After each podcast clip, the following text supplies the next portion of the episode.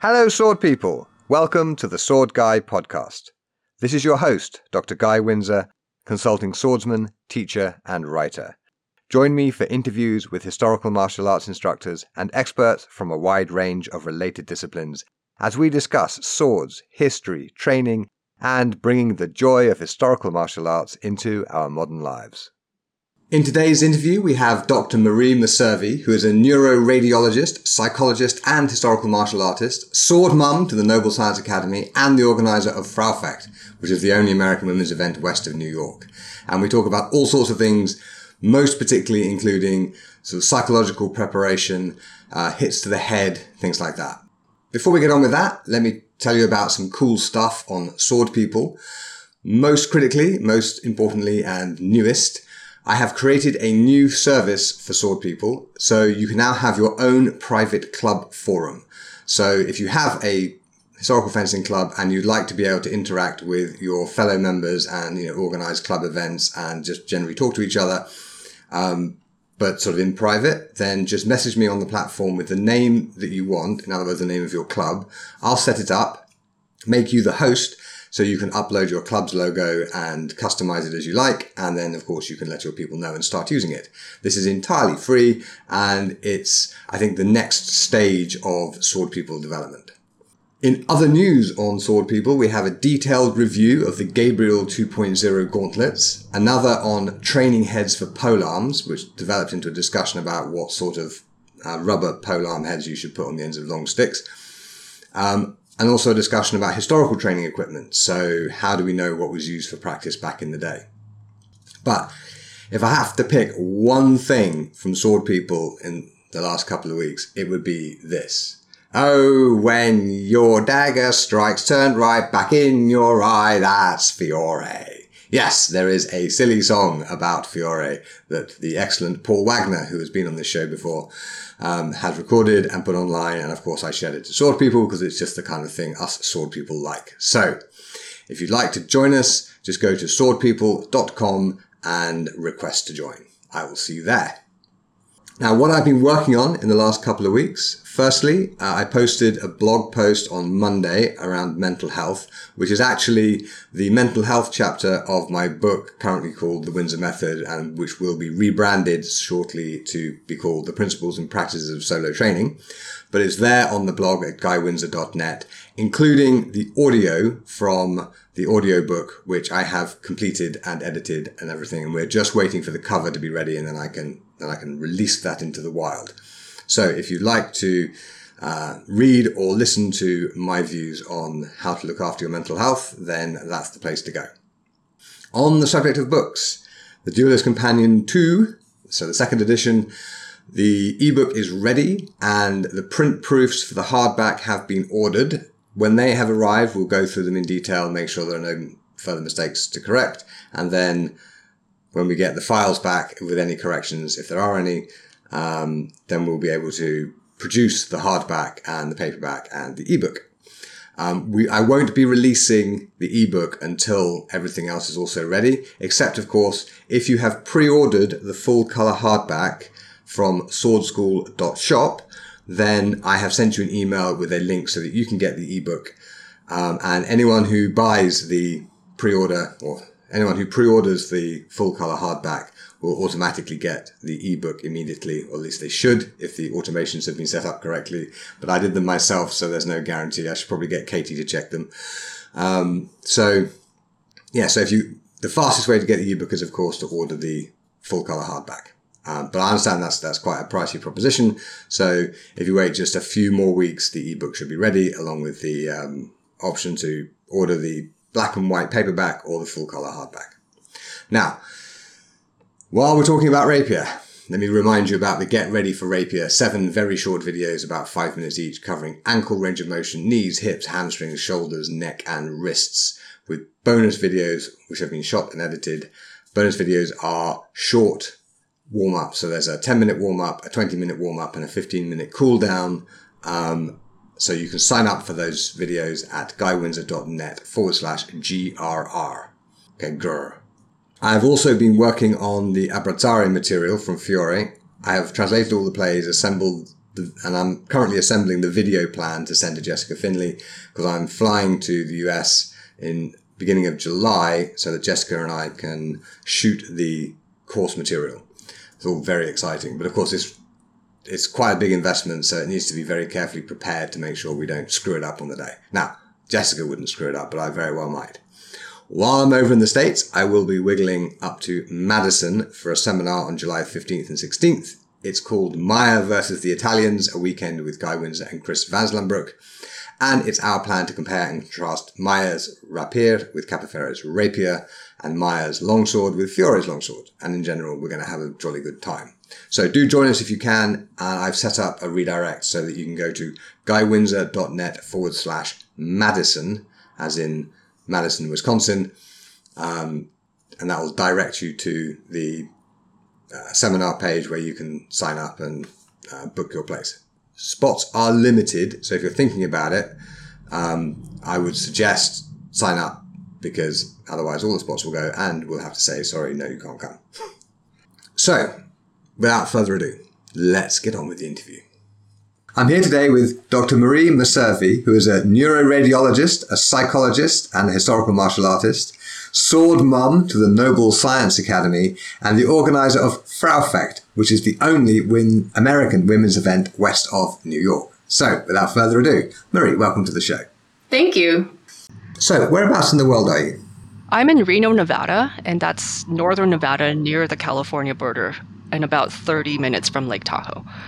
Okay, so not Las Vegas at all, which is the only bit of Nevada most people have ever heard of. Right. It's um, geographically we're closer to Northern California. I'm two hours from Sacramento, about three and a half hours from San Francisco.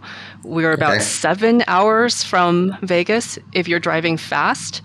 Um, Okay. So it's so far away that we actually have a separate branch of the Noble Science Academy down there, um, who we collaborate with and mentor remotely, but we don't see them all that often because it would take the whole weekend just to drive back and forth. Right. Yeah, I mean, seven hours is quite a long way, even by American standards. Yeah.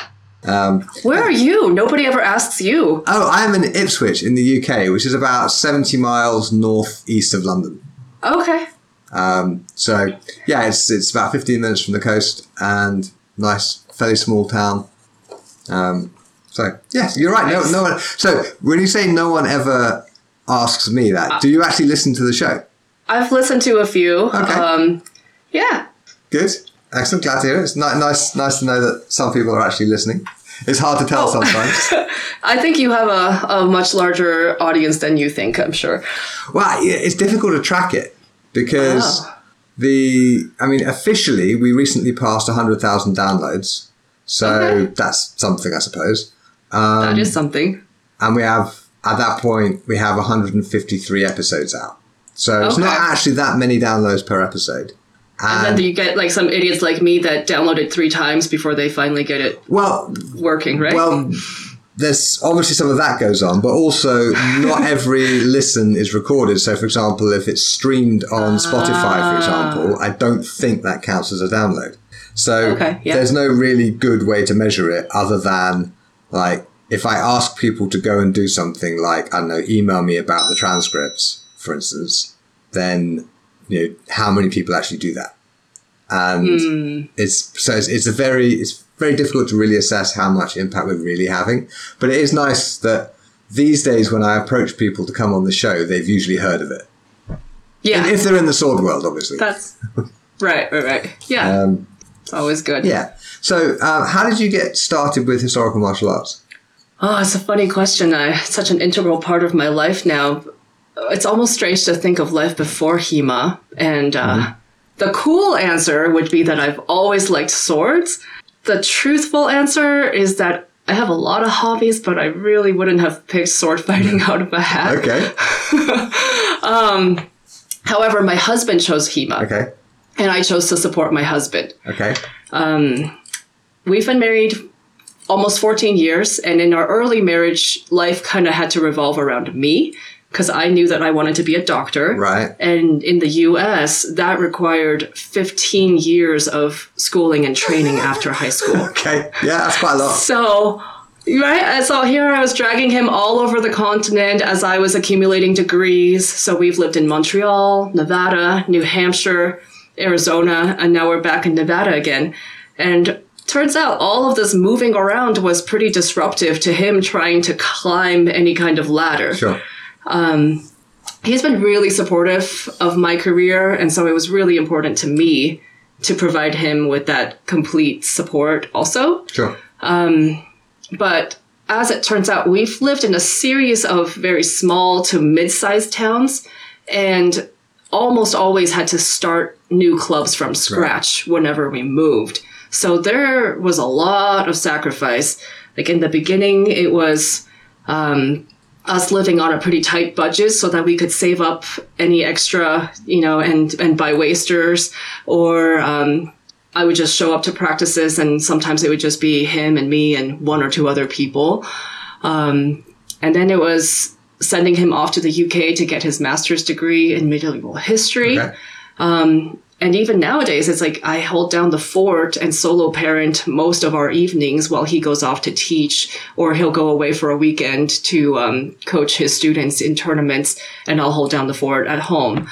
So, you know, we can say from experience that it's not glamorous being married to a medical student, and it's not glamorous being married to a HEMA instructor. Well, yeah, my Right? wife would definitely agree with that latter latter part of that. Yeah, she, I, I was a professional historical martial arts instructor before we even met, and uh, it wasn't ever going to change. And um, yeah, it's it's a lot of like evenings and weekends, um, but Mm-hmm. that did mean that you know when our kids were little, I was home for most of the day with the kids doing various things. Oh, and yep, that is that's actually yeah. true. So you know, getting the kids off to school So- every morning and all that kind of stuff. That was tended to be me.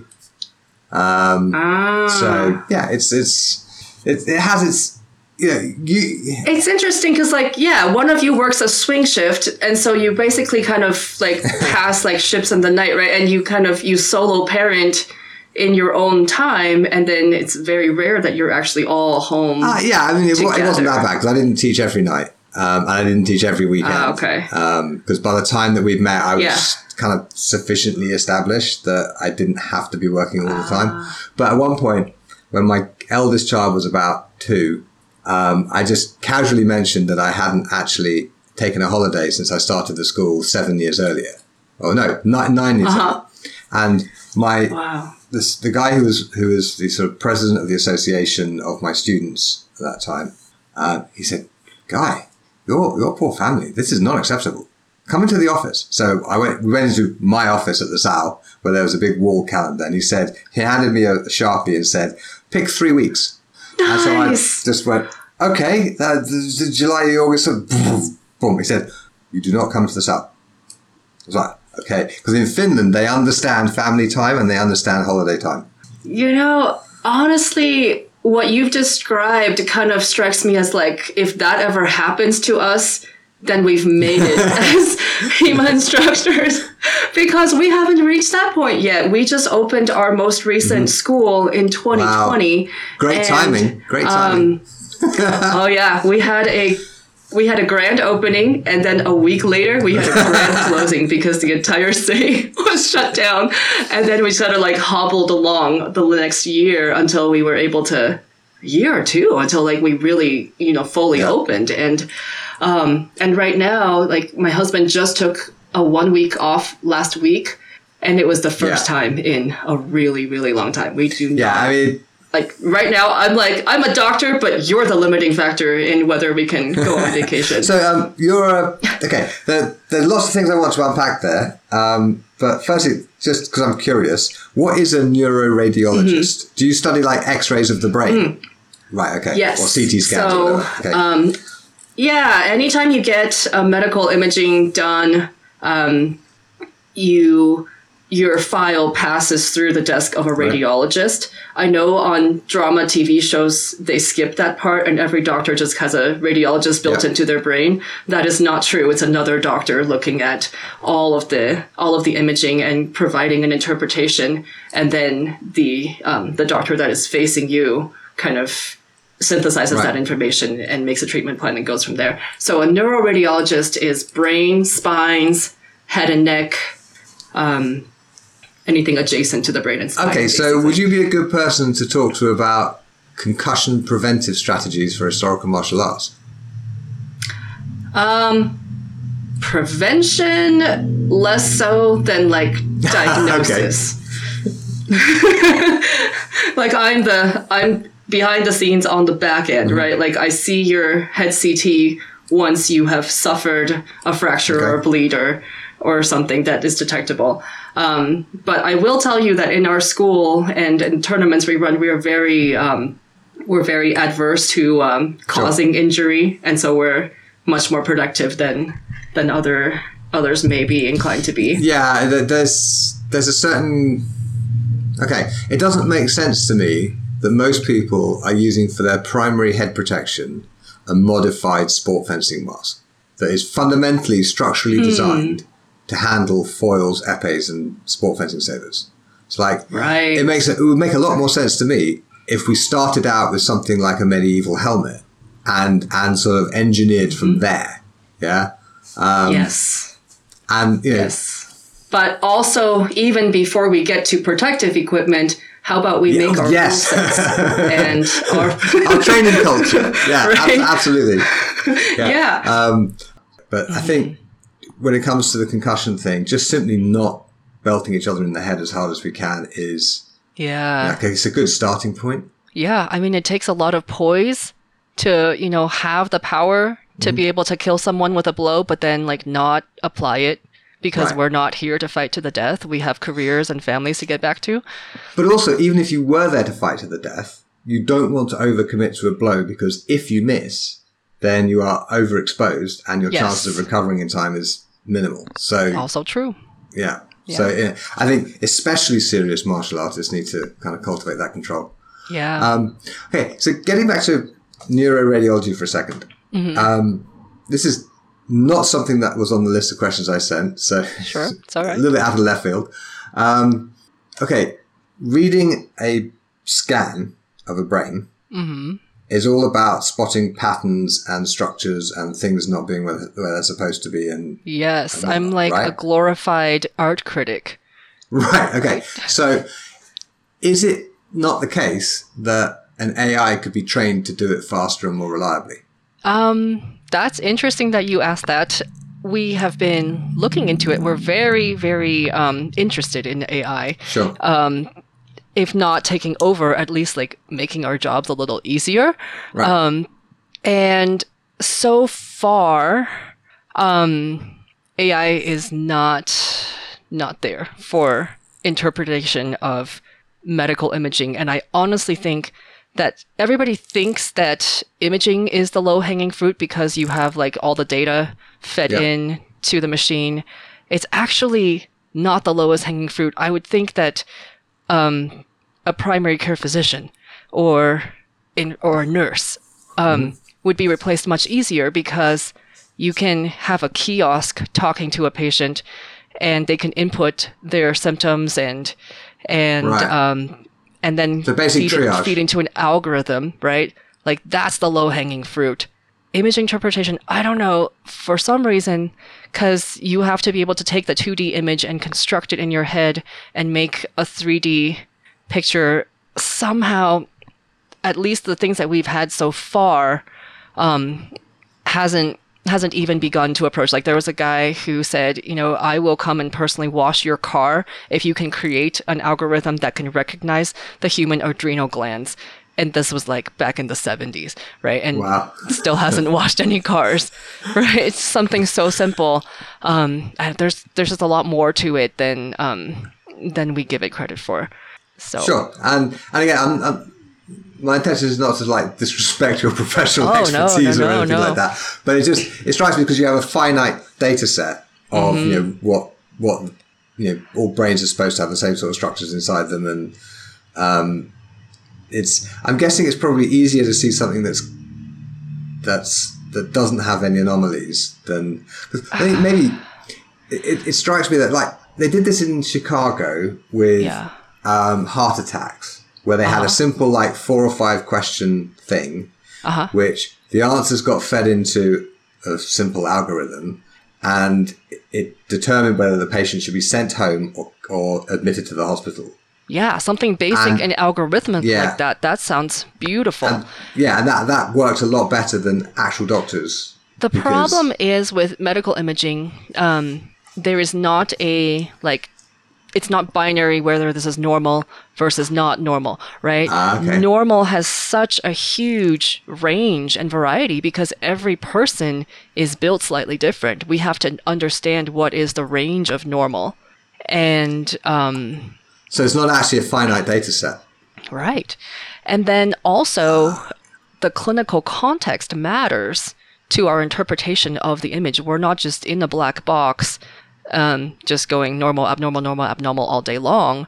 Okay. Right. We have to take into context, um, you know, certain things may appear the same on imaging, but the diagnosis depends on everything else that we don't see in front of our screen. So a lot of times that includes calling a colleague who is looking at the patient and kind of having a chat about okay, so what's really most likely based on the clinical scenario and all that. You kind of have to be the total package. Okay, interesting. Because it's it's an area of medicine that I've never really even thought about. Mm-hmm. Because in, in the on TV, it's just they, they they slap an X-ray up on a screen, or you see it on the screen. It's like On the screen, this- they've got it upside down. I have to say. yes, yes, probably. But it's always super obvious what they're looking at. Yeah, yeah. and it's it's not. Um, they No, make it sound like it's obvious, and it you know yeah. So they should make a medical drama about a radiologist. It would be super exciting. Probably wouldn't actually. Maybe That's maybe why they don't. like. Right. I guess all, all all the fun is happening on the inside. Right. Okay, so why did you pick that particular branch of medicine? Many reasons. Um, I actually really like physics, and um, and I liked the kind of reasoning that goes on in radiology. Like you're using um, pictures and what you kind of can infer from a series of shadows to put into a clinical context and make a diagnosis to help a patient. And um, I found I found that part really just like intellectually stimulating, and I also um, I realized later later on in my medical training that doctors rely on imaging a lot, and so without radiology functioning, most other doctors cannot be what they are and do Oh, it's- what they do. it's, a linchpin job. Yeah. Okay, interesting. Um, okay, so you're in, in medicine. This is the area you've gone into. What area of swords have you gone into? What area of swords? Yeah, I mean, what what what kind of swordsmanship do you do?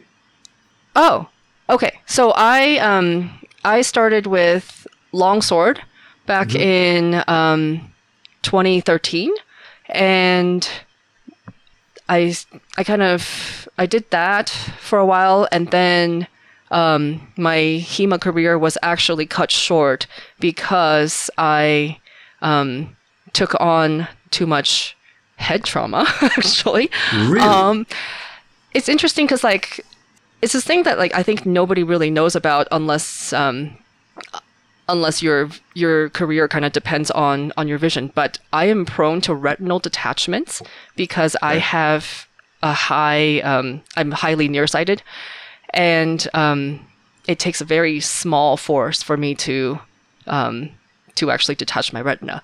And in one of my routine eye exams, my optometrist saw some scarring in my retina, and he said, Oh, God.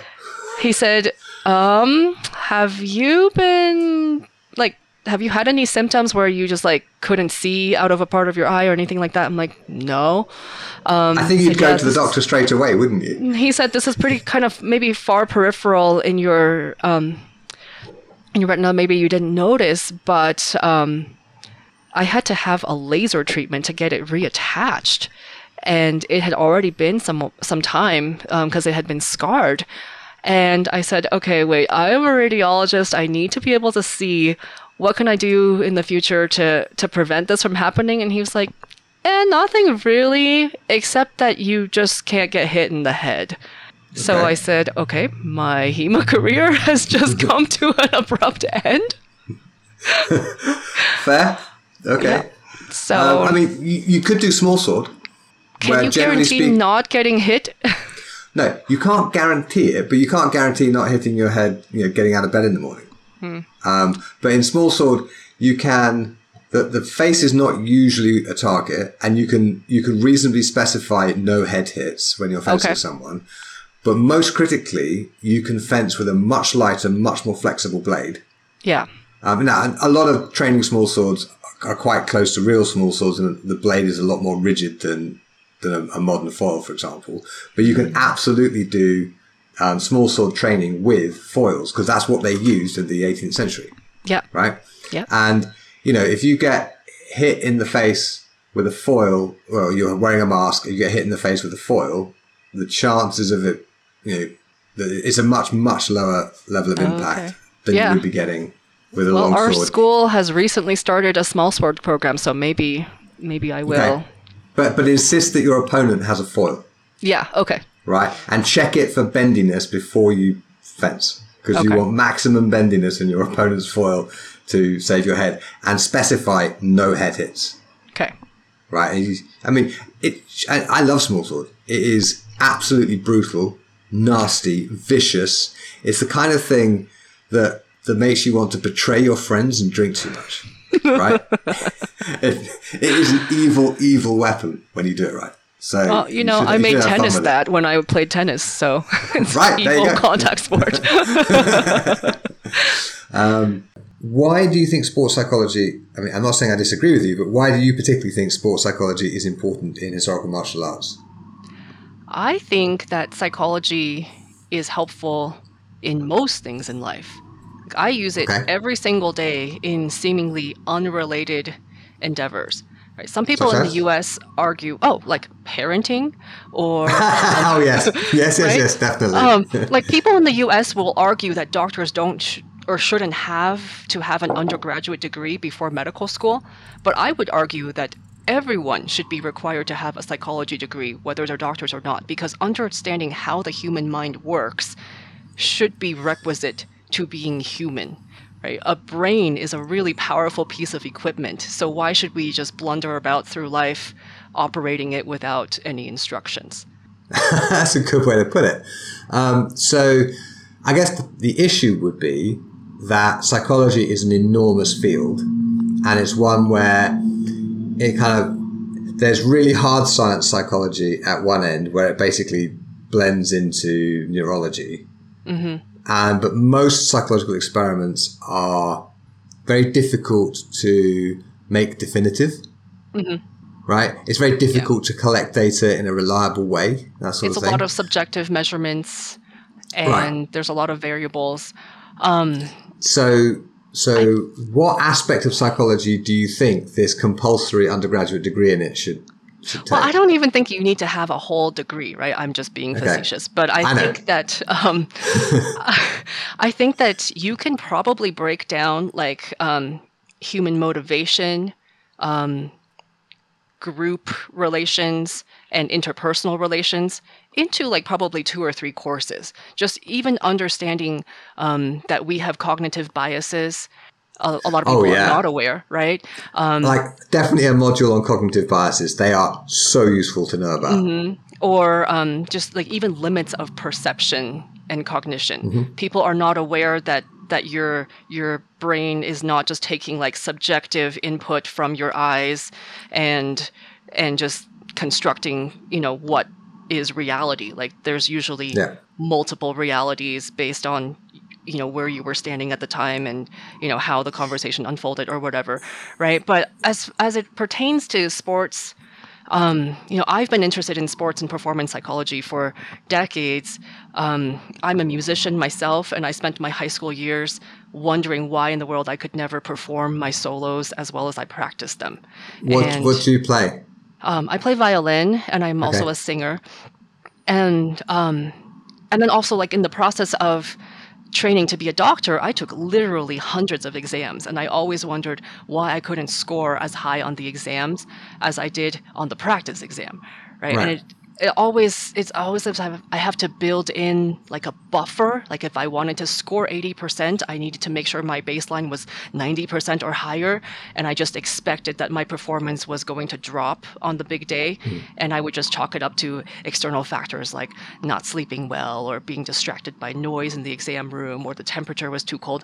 So I just routinely gave away 10 to 15% of my performance um, to factors outside of my control. And it wasn't until much later that I realized I could actually control a lot more than I thought, and I could right. regain those performance points and really do justice to myself and my level of preparation. So, what did you do that was different? It mostly comes down to um, anticipating the exam conditions and just factoring that in.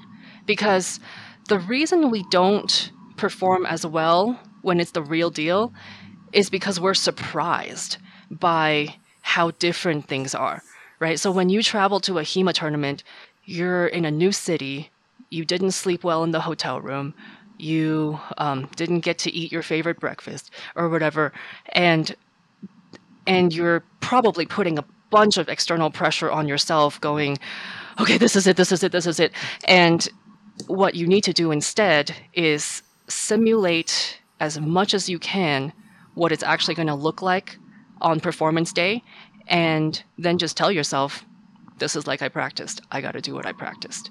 Right.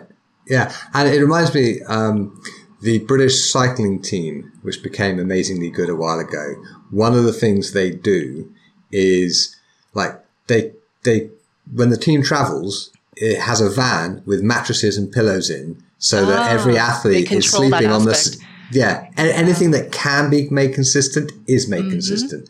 Yeah. Um, and they're, they're, they're maximizing the sort of marginal gains that you can get from those little tiny tweaks, which add up to quite yeah. a lot of. I mean, it really because like you just you spend a lot of your mental energy thinking about little things that um, that you don't have control of that day. And I don't mean by this that you should always train at maximum intensity as if you were in a tournament to the fight, like, you know, to the life or death.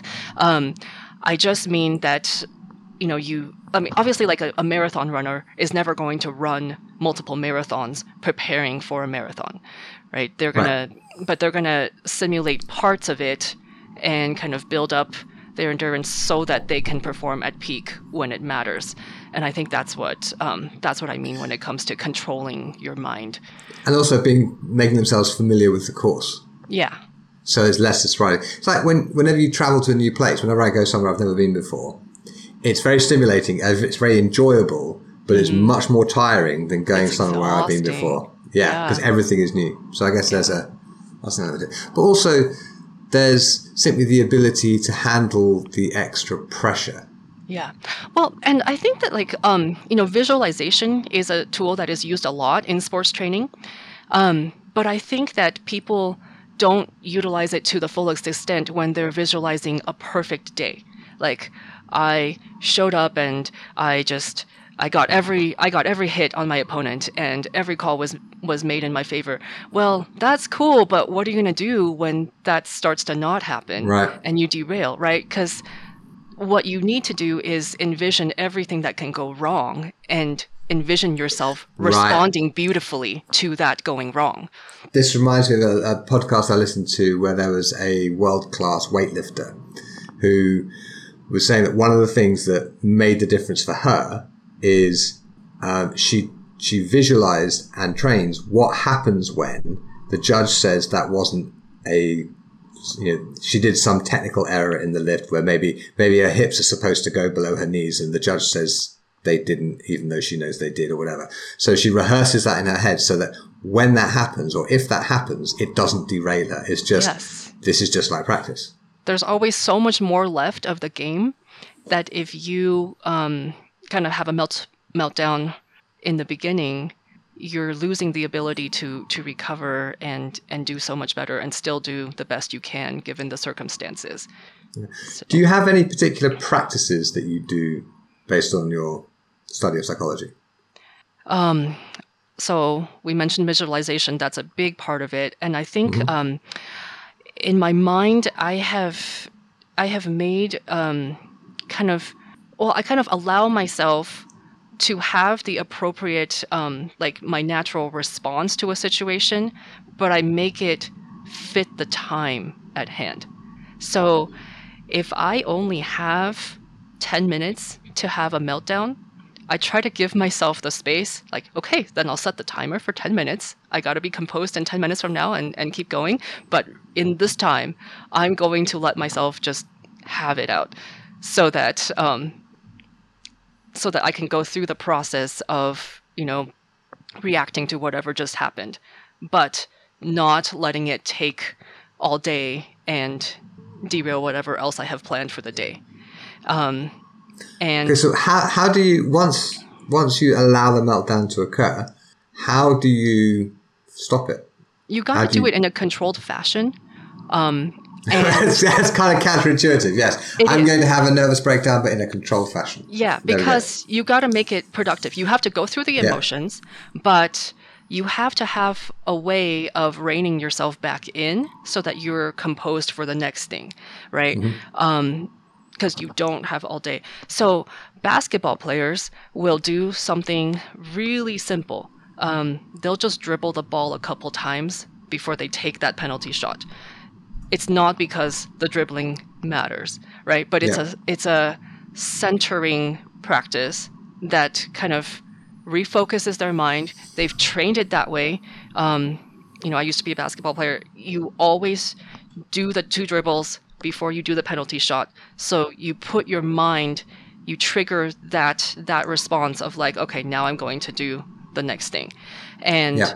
um, Because you kind of ramp up to it, like a, Yeah. a predictable lead exactly into what you're about to do. because it's Yeah. all about um, making your performance match what you practiced, right?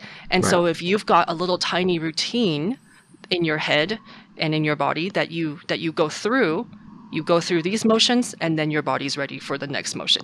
And in HEMA, it can be really short. It may have to be really short. And um, I like to have the mantra of next exchange. I'm ready for the next exchange, as opposed I- to I- reanalyzing what happened in the past. I'm going to tell you mine. Okay. right? Okay, Annie Lennox did a solo album a long time ago, and there's a song on it called "No More I Love Yous," which for some reason, a long time ago, um, I had it on in the salle, and I started doing our long longsword syllabus form to that song, but like completely camped up, like you know, s- you know, swaying my hips and just doing the whole thing, and it just it made it made the students just just laugh themselves till they practically wet themselves, right? Yeah. and it begins with dooby dooby doo doo doo, right? And it's just like this the silliest little noise. Uh, but that it takes me from whatever I'm in at the moment, dooby dooby doo doo doo. I get this kind of silly, fun, happy. It's like a palate of- cleanser, right? It exactly, exactly. clears your mind and gets you back to Yeah, the next thing. I freaked my flying instructor out doing it. Like as I was coming into land with a ah. crosswind, and I was feeling a, I was feeling a little bit tense and like, oh shit, oh shit, oh shit, oh shit, oh shit, gonna Yeah. crash the plane, gonna crash the plane, like, Yeah. doo doo doo doo doo, and it was like, what the fuck?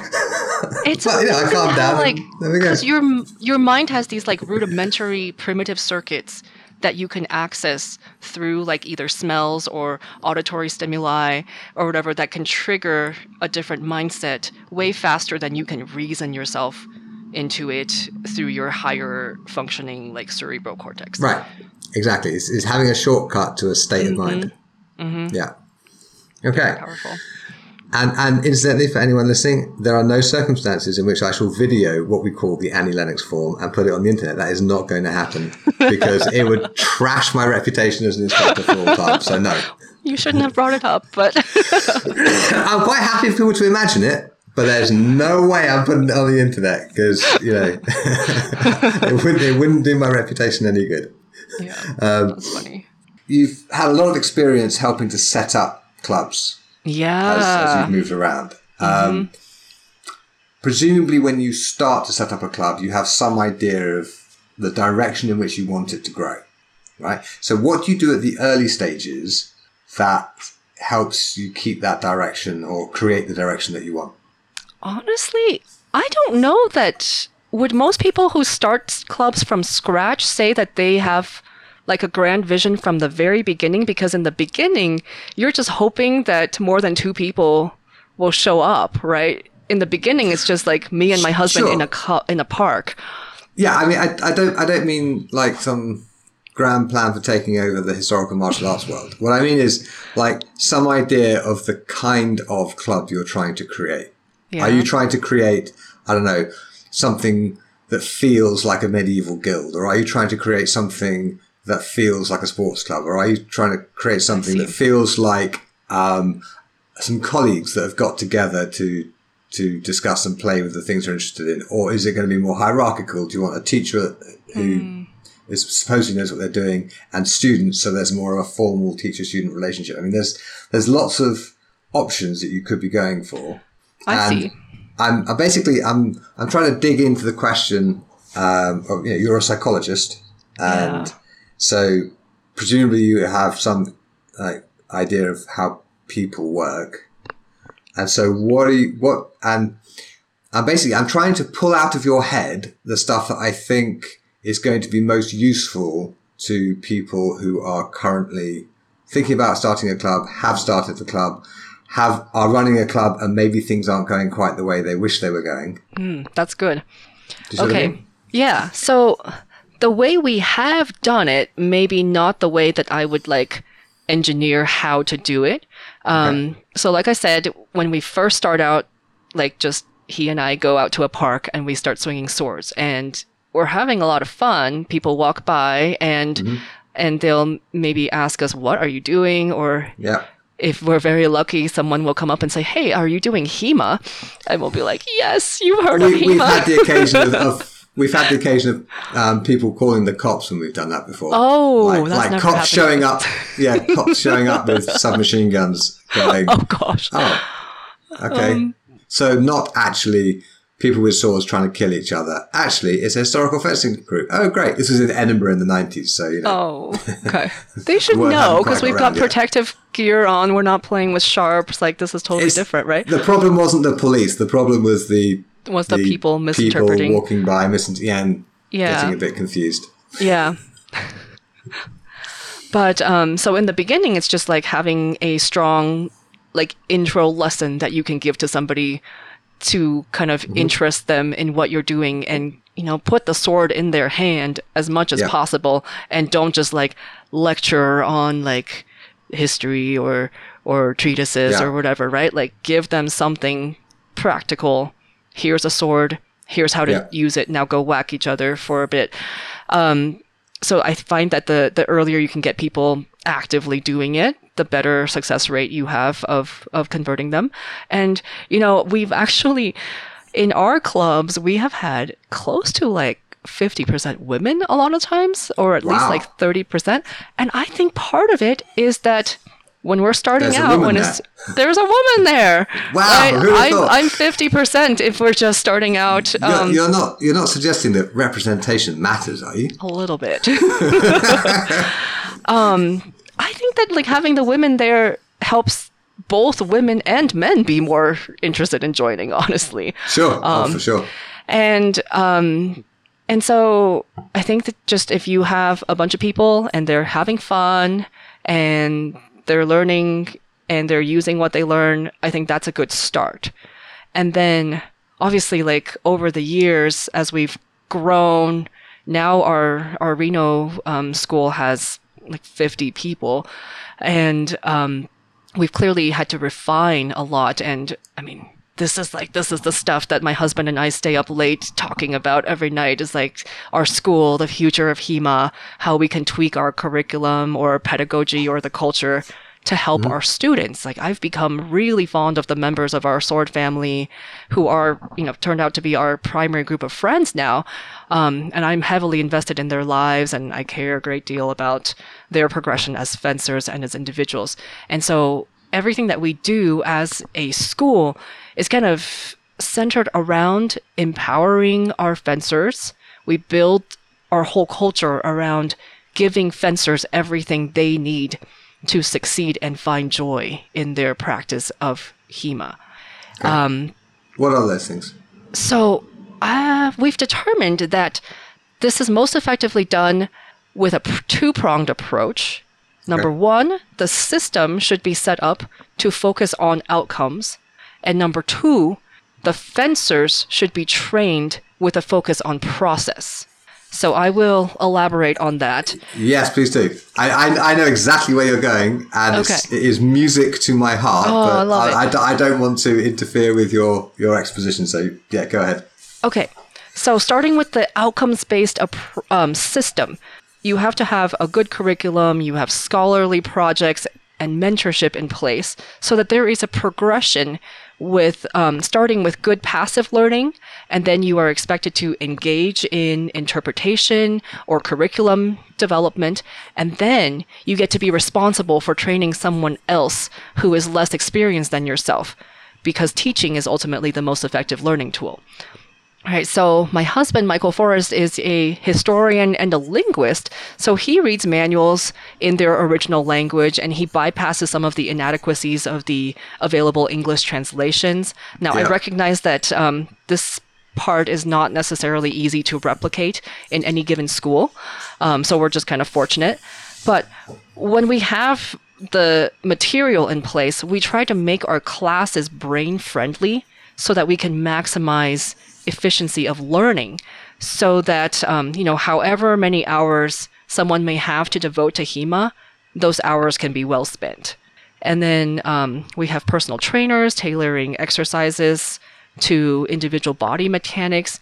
And then the whole school has a feedback mechanism where we monitor our outcomes and adjust the process for better outcomes right? We have a leadership team that um, meets regularly and discusses what's going on and what is going poorly and how to make things better right so the team is comprised of instructors and senior students but also less advanced students who just happen to care a lot and um, we even have one who um, hasn't even practiced HEMA for a while, but just kind of feels like she belongs, right? So the input should come from multiple viewpoints, and the solutions are not just top down. Right.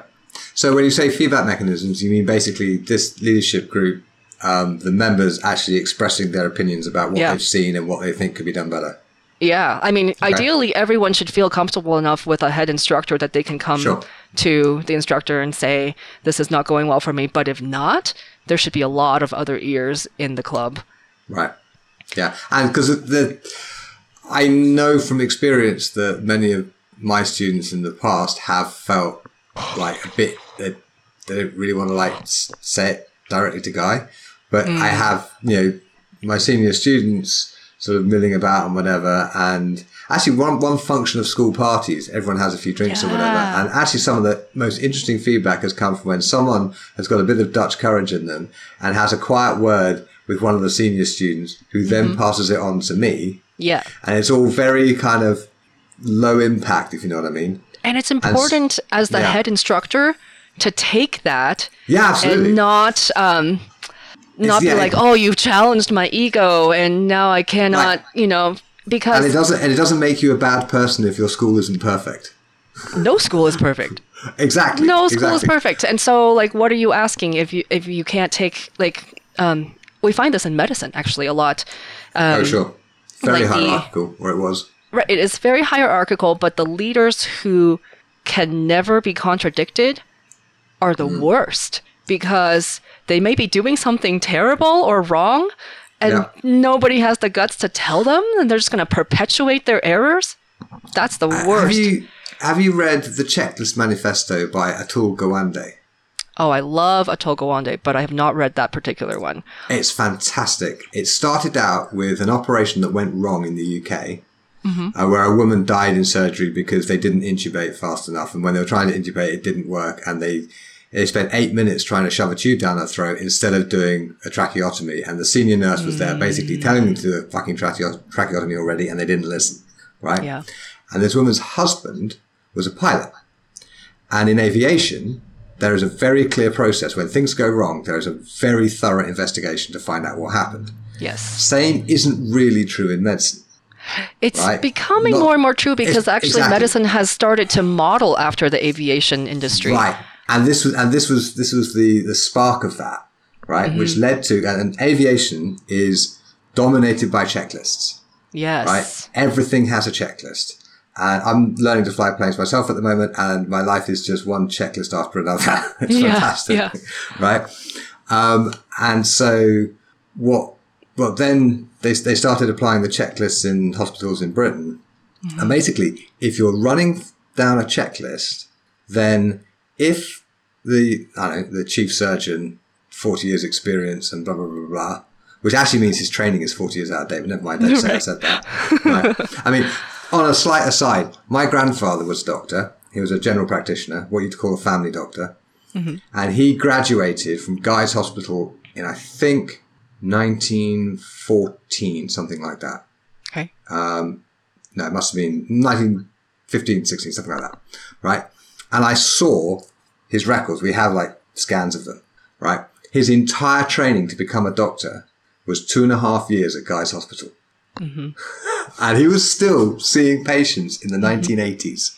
Yeah. Isn't that a horrifying thought? We, I mean, not necessarily because he continued to learn throughout his career. Maybe he did. I would, I would assume so. I would hope. I would hope. I mean, even if I mean, not, otherwise, otherwise he'd have missed the whole antibiotics thing. right, Like, antibiotics came out when he'd been a doctor for 25 years. yeah. I mean, I think that um, there's no way that you go through your medical career and not have your approach modified, One um. If not daily, you know, at least regularly, because there are so many times you see something and it's like, oh, I've never seen that in training. I guess um, now I got to look that up, right? So, right. Um, yeah. So, so basically, get back to the checklists. Mm-hmm. Like when they're going through the checklist, if this senior surgeon with forty years experience or whatever skips a step, right? Anyone in the room can say, "Oh, actually, hang on, we've skipped a step." yes. Right. Actually, I had a I had a flight instructor who let me take off without my my takeoff flaps extended. Like, no, he let me do it because it's perfectly safe if you. If, Oh, okay, it's yeah, Not, it's, yeah, not, it's yeah. not a dangerous mistake. But then, then when I got to the point in takeoff where you go through the the felt check, which the um, you know flaps, engine, lights, trim, Mm-hmm. and I went flaps. Oh, I forgot my flaps. He went. Oh yes, So it became did. relevant really quickly. yeah, yeah, yeah, yeah. yeah. Um, yes, a good instructor doesn't let you make dangerous mistakes. yeah. Um, but they but they do let you make lots of mistakes as long as you, you know as long as you can survive the the outcome. Yeah, honestly, a lot of it is um, a lot of being a good leader is just um, handing over what can be handed over. Because if you gotta micromanage everything, you're stunting the growth of your students in the ways that you know they could. You need them to develop leadership skills. If nothing else, you need to take vacation once a year. Well, yes. Oh, after once every nine years. Right. Um, yeah. So yeah, the the book, the Checklist Manifesto, is basically the story of how checklists went from aviation into surgery primarily. And it's a fantastic book. Um, but okay, so we were talking about uh, your outcomes. Your system is optimized for outcomes, and you have a feedback mechanism to make sure that the outcomes are what you want them to be. Yeah, We're constantly um, revising the system. Yeah, of course. Yeah. So, but then the actual training is all about process. Yes. So the next part is that. the the process focused fencer, right? HEMA is a competitive sport, but healthy competition should not require you to hope that other people are going to fail so that you can succeed. Right. Unfortunately, in our tournament world, you know, it's kind of a zero sum game, but we mm-hmm. try to kind of structure our school so that nothing is a zero sum game. We use tournaments as a learning tool. We mm-hmm. set appropriate expectations and we define our successes in terms of a team oriented growth mindset. So, for example, we happen to have at our school the number one ranked women longsword fighter in the world. Okay. She that? started, um, that's Rochelle DeBolt. Okay. She started in 2020 and she basically learned during lockdown. She began competing in the summer of 2021. She won her first medal in 2022. And since then, she has been basically unstoppable. She just like, she shows up, she wins gold, she goes home, right? But this year at SoCal Sword Fight, which just happened um, a couple months ago, she lost her finals match and she took silver. Now, in some schools, this may That'll be a be big disappointment. Right. Yeah. This is like huge. And it may prompt a discussion about whether or not she deserves to be ranked at the top. Um, it may cause her to reevaluate her whole life. But at our school, we saw it as an opportunity to make her even better. We were kind of glad that we found that somebody found one trick that um, the other fencer pulled off against her, right? Twice. It was like, um, zwerchhau after the bind, she did it twice, and that decided the whole match, right? Right. Now everybody at our school can train against that technique, and we're all better for it. So Sure. she didn't win, but we all win. Yeah, and and you know if you go through a tournament just winning every fight, you come out. You might come out with medals. Are you? You're not learning very much. No. No. And like another example, we had a new fencer enter the beginners tournament um, for cutting, beginners cutting tournament. We don't even train cutting with sharps Okay. at our school. We cut with wasters and feders. And this was his first time ever cutting tatami, but he ended up taking bronze. Wow. Everyone at the school can take pride in his achievement, of course, because we all have the same fundamentals training that translated well to cutting tatami. And some Mm-hmm. of us may be motivated to try cutting tournaments in the future, right? I want to do cutting in the future because that's I love something where. I'm not going to get hit in the head. yeah, definitely not. So with that, we all win. Um, we had another fencer who actually did a like had a, pers- a respectable performance. He was top quarter in his tier, but he realized during his tournament that all the training he does at high speed, high intensity wasn't as helpful to his fencing as he previously thought. And he also decided that hand sniping just wasn't worth it because it just like results in doubles. And he has since intentionally he slowed down his training and just focused more on quality of technique. And everyone has appreciated fencing against him in his new approach. And so we're really glad that this tournament experience helped him to change his focus. So he didn't win a medal either, but we all win. Right. Right. So a lot of it is just framing your wins in such a way that the fencer gets something out of the experience of the tournament, mm-hmm. and then we all get something out of it as a school. Yeah, and that's, that's true in like every area. Like you know, my my kids, my eldest child has like her super important exams they take when they're sixteen now, and since they were little, it's been, um, oh, you did well in the test. Oh, well done. That's nice, right? You know, acknowledge acknowledge successes, but oh my goodness, you worked so hard for that. That was fantastic. Yes, of course, we should do this, that, and the other to celebrate how hard you worked. That is the Right. thing that actually builds someone's character. Yeah, And it actually gets better results. Yes. Because she isn't, I mean, she probably can't, she's upstairs in her room, so she won't be here. So, yeah, you shouldn't really talk about teenagers. They, they, they basically want you to not exist when you're not in the room. um, but, but sh- she was, yeah, she's not worried about the exams at all. Yeah, that's Right? perfect. Because, because if she, if something goes wrong and she does really badly, um, if she needs that, a good grade in that particular subject, she can just take the exam again. Yeah. um, at any point in her life going forward. I mean, you know, people sometimes take these exams in their 30s or 40s. Yes. Some do it just for fun, Yep. right? Um, so it's, it's like, you know, we're not focusing at all on the outcome. It's all about the process. And perfect. We, we have a reasonable expectation of good outcomes based on her predicted grades and stuff. Yeah. But even if we didn't, we wouldn't actually care particularly. Be like, okay, it's only a problem if there's something she wants to do. Let's say she wants to go to a particular university to do a particular subject, and she's going to need these grades to get there. Then those outcomes matter to her for this reason. Yes. But that's the only only reason we would take them seriously at all. And, and I'm not saying that like the outcomes never matter at all. They, mm. like you said, they matter greatly sometimes, but focusing on the outcomes is not going to get you there. Exactly. It's a Exactly.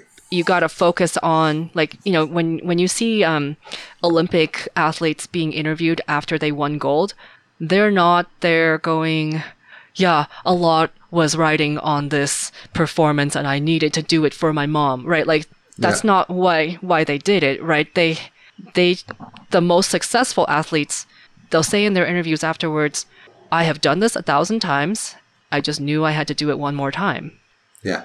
and they focused on doing the thing that they practiced. Right. Yeah, I, actually, my fencing coach years ago told me a story about this fencer he trained who was one point away from winning the British Championships. And he fluffed it because in his head, he was like, oh my God, I'm going to be British champion. Oh my God, I'm going to be British champion. And then he lost it. He came Yeah. second. In our um, It's like, yeah, as soon, as soon as you focus on the outcome, it all goes to shit. Absolutely. Or even like, you know, you, you start you start assessing your performance too early, right? You're like, oh, I missed I missed that and now now like it's it's all over. It's a disaster. And you don't recognize that there are a lot more exchanges left to go. Your mantra Yeah. to yourself should be, okay, next exchange. Next exchange. You should never be focused back on like, okay, that sucked. I'm like, what am I gonna do? I'm I'm worthless as a person and don't It's go funny, down know. I had a, a student of mine years ago who came for a lot of private lessons, and she was an airline pilot. And one thing I had difficulty with is like we would do a thing, and then I'd asked her to review what we had just done, mm-hmm. and she she had difficulty doing. it. I was like, so why is why is this difficult? She said, well, because we are taught not to go back and look what just has happened because you're hmm. in a machine up in the sky. You have to be looking at what is happening and what Yes. might happen. You can't be thinking about what did happen because that's already gone. There's nothing you can do about it. Yeah. Right? It's like that's a really interesting kind of different approach. And of course, as soon as the plane is on the ground, then the you know the aviation authorities come in and they do all the all the and then you review and that's that's what we the do to our our fencers Yeah. too is like we'll take video i will be there um, Mm-hmm. next to the ring recording your entire match and you will review it in your private lesson two weeks later but Right. we're not going to talk about the last exchange that's not going to help No. you to win Right. Yeah. Um, okay. So, can you just the way you uh, expressed it, system for outcomes? Can you just say that thing again? Like how you you, you have a two pronged approach, and it's system. Oh yes the system should be set up with a focus on outcomes Yeah. the fencer should be trained with a focus on process That's genius. Right. That that articulation of it is genius. All right. I'm I'm. I wanted you to repeat it because I wanted everyone listening to get that and and drill it into their heads because it's, it's magic. Okay, brilliant. So um, we should talk about Fraufecht. yeah okay So why did you organise it and what benefits does it bring? so our Also, what is has- it? What is it? oh yeah That so might be a good place to start. I know what it means because I did Yes. the research. Fraufecht, as the name suggests, is women fighting. It's um, it's a a HEMA tournament event um, f- centered around women. So women are the one, like all the tournaments are women's tournaments. Um, all the instructors that we bring in are women. Um, they're the ones um, doing the the ring judging or ring bossing. I guess like the line judges can be men. Um, and yeah, it's just a it's a great weekend where we just get together every um, Labor Day weekend in the U.S. and and we we fight. when is Labor Day? Um, September, the first weekend of September. Okay, just thinking because people living maybe France might want to come. That's right. They don't know when Labor Day oh is. Oh yes, please come. um, yeah. So our school had already been running a co-ed tournament, Battleborn, Mm-hmm. and we found it was a great way for us to build community to do our part. And um, we just felt that women needed a space in this male-dominated sport. Okay, just just some specifics. So, Battleborn is co-ed. In, okay, pretty much every event I've been to. has Mm-hmm. Every event is at co-ed. least a few women. So what? So you mean just like a regular? It's just an open, yeah, it's just a regular Just- event, okay, right? right. Yeah. And um, we just felt that, you know, in this male dominated sport, there is not a good space that is carved out for women. Right. There really hasn't been much, right? At the time we started Fraufecht, there had been a couple of dedicated women's events on the East Coast, and the rest of the US had nothing west of New York. But I mean, Fran was doing stuff in the UK though at that time. Fran Laquata. She, Yes. She's had she's had some women only events going on But is that that's east of New York? That is issue. Yeah, no, I'm, I'm not. I'm not disputing your your, Yes. your West of New York statement. I'm just yeah. just in the in the US there just hasn't been much. okay. And um, Why do you think that is? I think it's just young. The sport Okay. is young, right? We but we recognize that we needed more opportunities for women to gather and fight, be featured as instructors and ring directors, Mm-hmm. and just overall to support each other.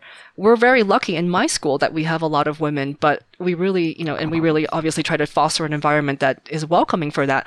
But some of the women who came to Fraufecht are the only women in their club. Yeah. Um, and then That's the other thing is, yeah, it's hard. Um, and another thing is like all the other women's events at the time only offered longsword, right? Most events nowadays will offer a variety of open tournaments and then a token women's longsword tournament almost Yeah. like an as an afterthought. So for the women who only competed in women's events, they were really getting pigeonholed.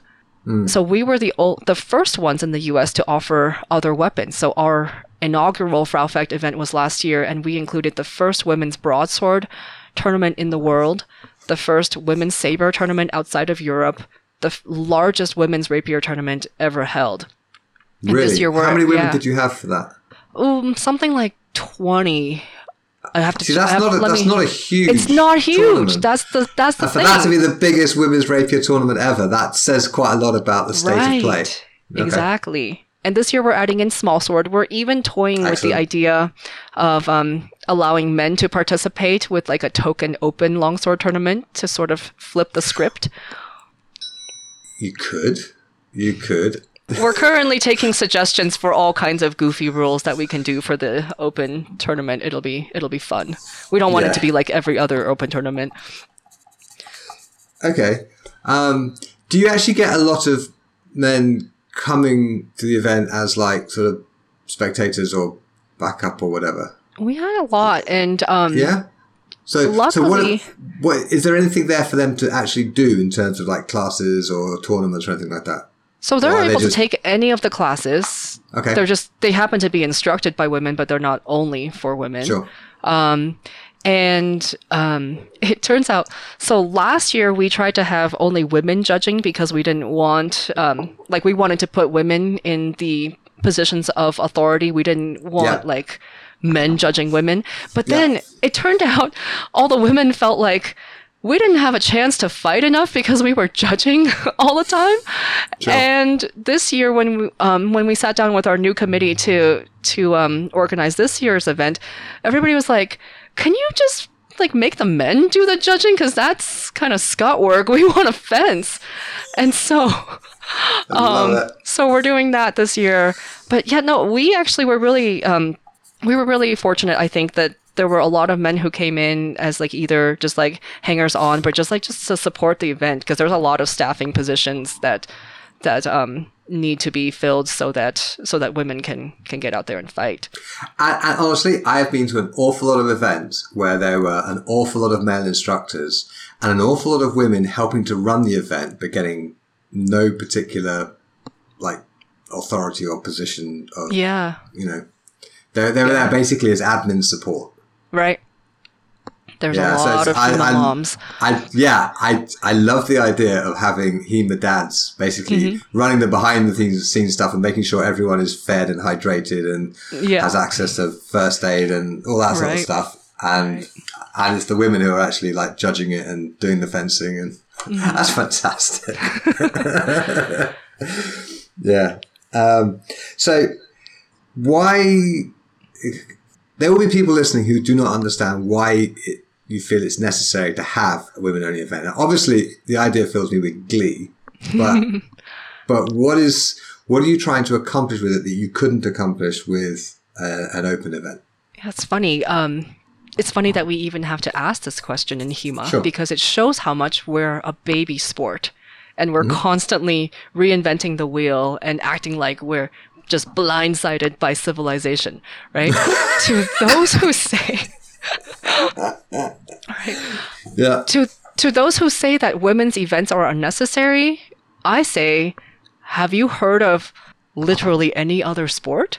Because if we have women's golf or women's basketball or women's tennis, and those sports are not played fundamentally differently by men and women, why shouldn't we have women's sword fighting? We even have women's chess. And right, though, like why we have that is completely unclear to me, I must admit. But we often forget in our baby sport that in civilized sports, it's not normal to have one big game where everybody comes. It's not normal for seasoned champions to play alongside novices who just began last week, right? If I'm new to tennis yeah. and I sign up for a tournament after two months of lessons, I'm not going to be put in a pool with Serena Williams. No. But that's what happens essentially in HEMA, right? Yeah. It's natural to see more and more segregation into niches as a sport gentrifies and becomes more mainstream. So the future of HEMA is not only women's tournaments, it's middle school tournaments, it's short people tournaments, it's over 65 tournaments, it's left-handed tournaments, it's maybe physician, mom, crafter, baker, singer, writer tournaments, right? And I'm here for all of it because I strongly believe that if we build these spaces, they will come. And as more and more people feel acknowledged and included and represented, it will increase participation in our sport and it will ultimately strengthen the whole community. Right, and that's that's the thing that I think people often miss. Mm-hmm. Because what happens when you have these separate spaces is you get more people overall. Yes. There's a there's a people who are not used to being not welcome or not used to being sort of not the focus of attention um, can sometimes feel like rejected that they're not allowed to go to this particular tournament or event yeah. or whatever. And I think they project that onto everyone else. The so they will community. assume that, that, that you, they will assume that well, if you have these these segregated events, Mm-hmm. that will basically just repel people and stop people from joining and stop people from wanting to do it. When in fact, the absolute reverse is true, Yeah. as has been demonstrated in every sport that ever made it to the Olympics. so interesting. In terms of like tournament participation, I've actually looked at the data from some of the largest US tournaments, and there's this trend that almost twice as many women will participate in the women's only tournament as did in the open tournaments of the same weapon.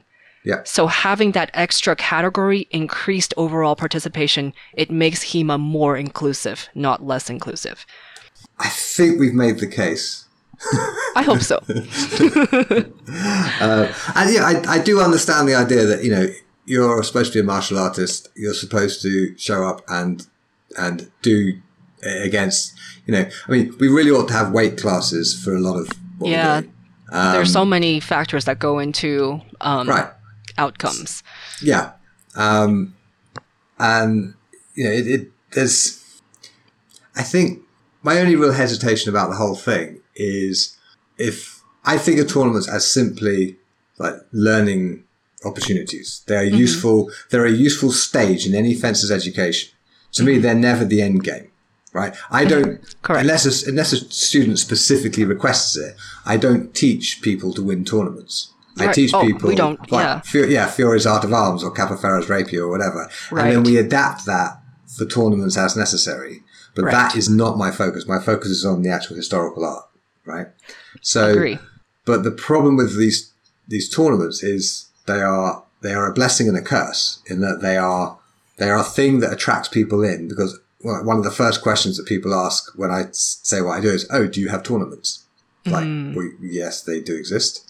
Um, but as soon as you start treating it as the like, okay, if you're a sport fencer, you win an Olympic gold medal. Everything you did is by definition correct Uh huh. right? No one can argue with your Olympic gold medal. As long as you didn't actually cheat, Right. they can't argue with it. Right. It is by definition, you have done the thing you're supposed to do, right? Yep. Um, whereas that isn't necessarily true if you're trying to recreate a, a medieval art.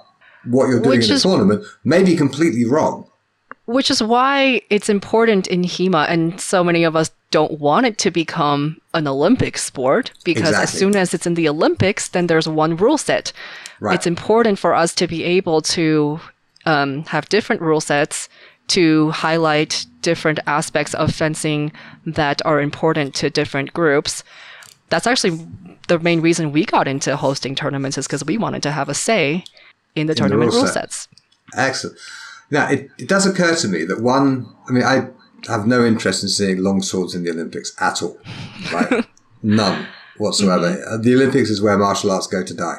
Right. But the, um, I can imagine if you have, say, 15 different rule sets, right? And when the fencers come on the piece, they are told which rule set they're playing under right now.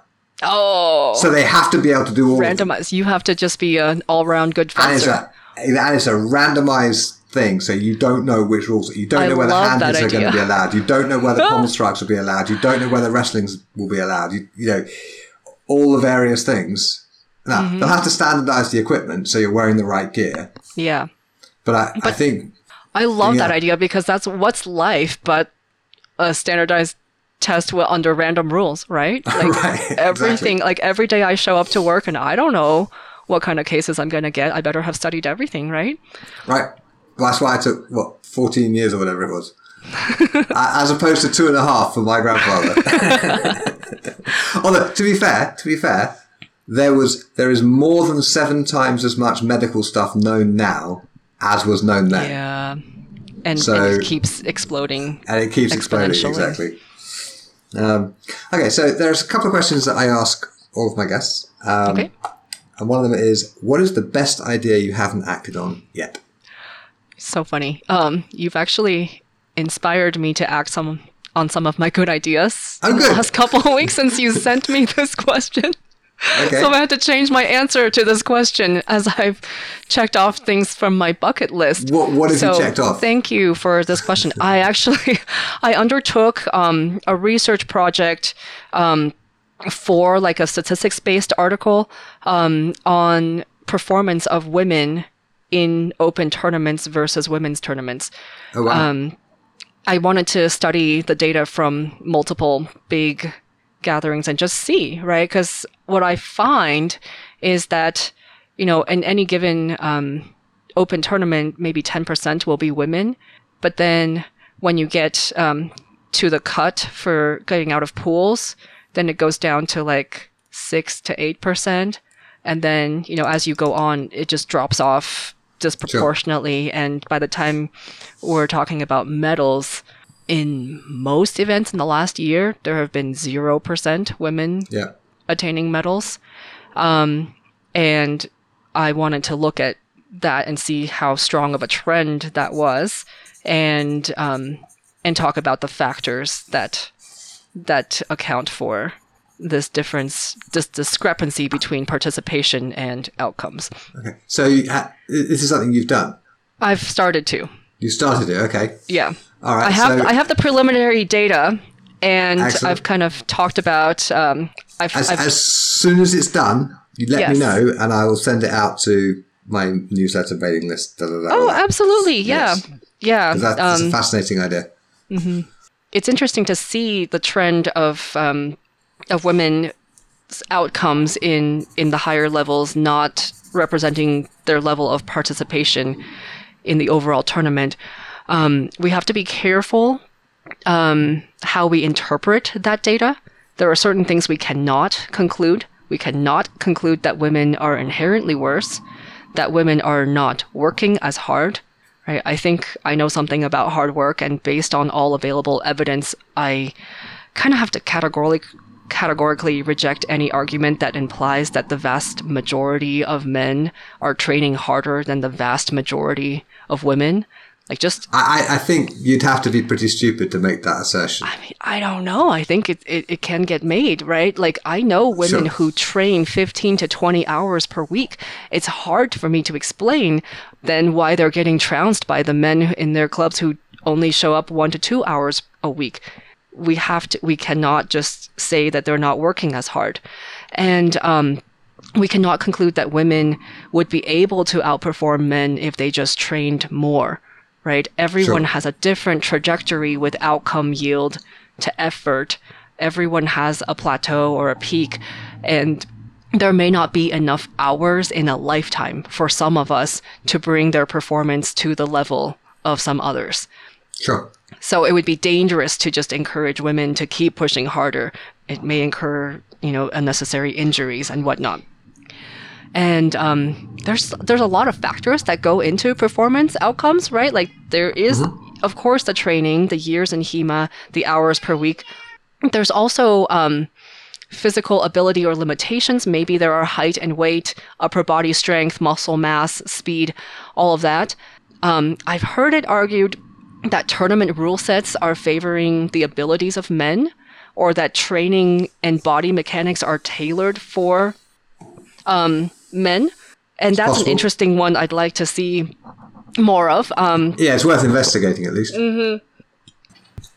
we have to look at the fields where there used to be a gender gap and now there isn't, like Yeah. math, right? Right. Or medicine is now over 50% women. Um, there used to be a difference in expectations, and women were just kind of taught, like, oh, yeah, women suck at math. Mm-hmm. And then. Which is, which is why female mathematicians sent um, Louis, no, Neil Armstrong to the moon. Right. yeah, like I mean, you know, and I was raised obviously in Asia where there is no gender gap, and there just isn't. We're not taught that we're any worse at math, and we train the same way, and and we are the same. And Right. and so how So where, where in Asia, if I can ask? Um, China. Okay. That's where I I was born. I didn't. I actually grew up in the U.S., but um, you know, that's where.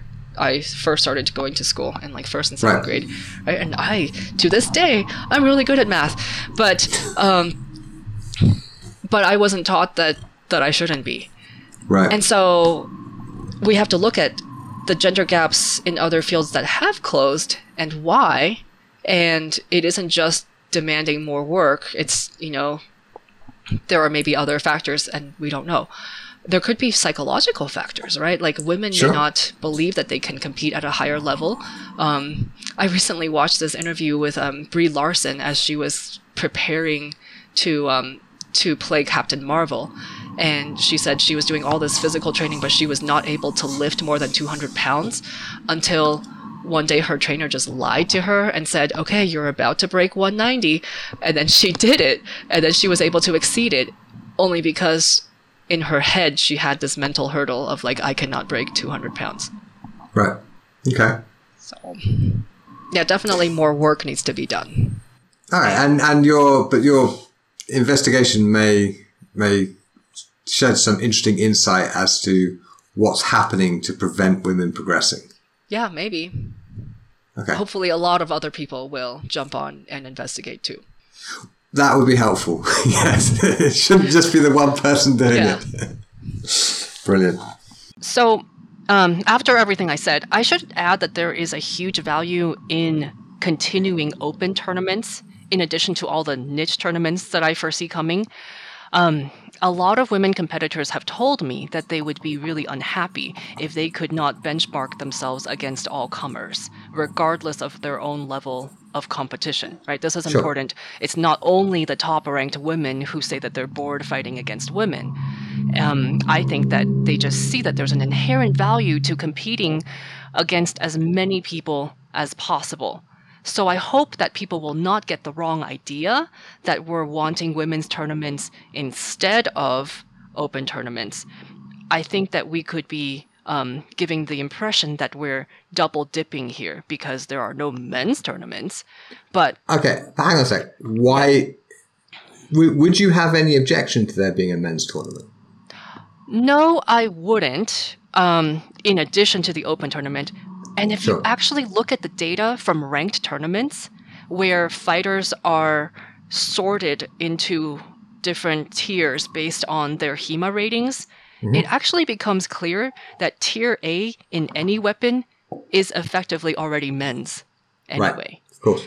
So for now, what we're doing is providing a similar opportunity for women to fight against only women. But hopefully in the future, you know, there are so many women doing HEMA that it's not even considered a gender minority anymore. Right. I mean, I may be a bloke, but I have absolutely no hope against Serena Williams in tennis. I mean, she, she, she could she could have just broken her leg and be hobbling about on crutches, and she'd still slaughter me. And and there are certainly women in HEMA that can trash, you know, the majority of men. Um, But at the very top level, yet. yeah. And I th- I'm not sure whether this has ever been done, but I would imagine that the same would hold true, for instance, in sport fencing, where you'd Mm. have if you put the men's and women's gold medalists Olympic gold medalists in the three weapons against each other, I would expect the men to win to win most of those because they're simply mostly physiologically faster. Yeah, I mean, and there was, I think, a match a few years ago. Um, speaking of tennis, right, where they took like the 200th something ranked man, and he basically destroyed Serena Williams. So, wow, you know, I mean, yeah. So, so basically, we have we have yeah we have de facto male men only tournaments anyway. Yes. So So this Yeah, is not get- providing an extra like double dipped opportunity. It's just trying to provide somewhat similar opportunities. right, and and honestly, I don't have a problem with the double dipping thing.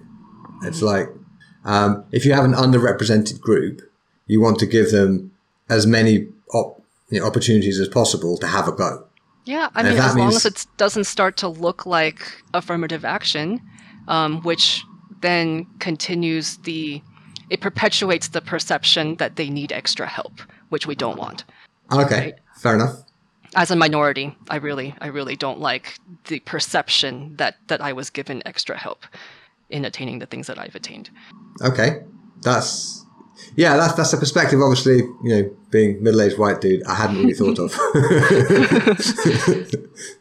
okay, Yeah, like we want we want to highlight the merits that people have, and we want to give them opportunities to to let them shine by their merit. I think. okay. Then then here's a thought for you. This mm-hmm. podcast, I have a fifty-one percent female guest policy, mm-hmm. right? Which is by Oh, so you have a Pretty much, quota that you're trying to Ab- absolutely. Yeah, no, no. Yeah. I, abs- I absolutely. I, it's like one of the, the founding ideas of, of the podcast is at least half the guests must be women. Okay. right? Um, because you know the idea is I want representation to help with getting more women to do historical martial arts, Yeah. right? And it's struck me as one way to do it. That's a very like noble effort. Well, but it's also affirmative action. It is, and I would hate for someone to say, "Oh, you were interviewed by a guy because you're a woman." Right? I would like them to think that I was interviewed based on the cool things that I'm doing in HEMA. Well, it can be both. Because the thing is, I've this is episode about 160 something, mm-hmm. and I've had people on of all sorts of. Basically, it's an excuse to talk to interesting people as long as there's at least a plausible sword connection.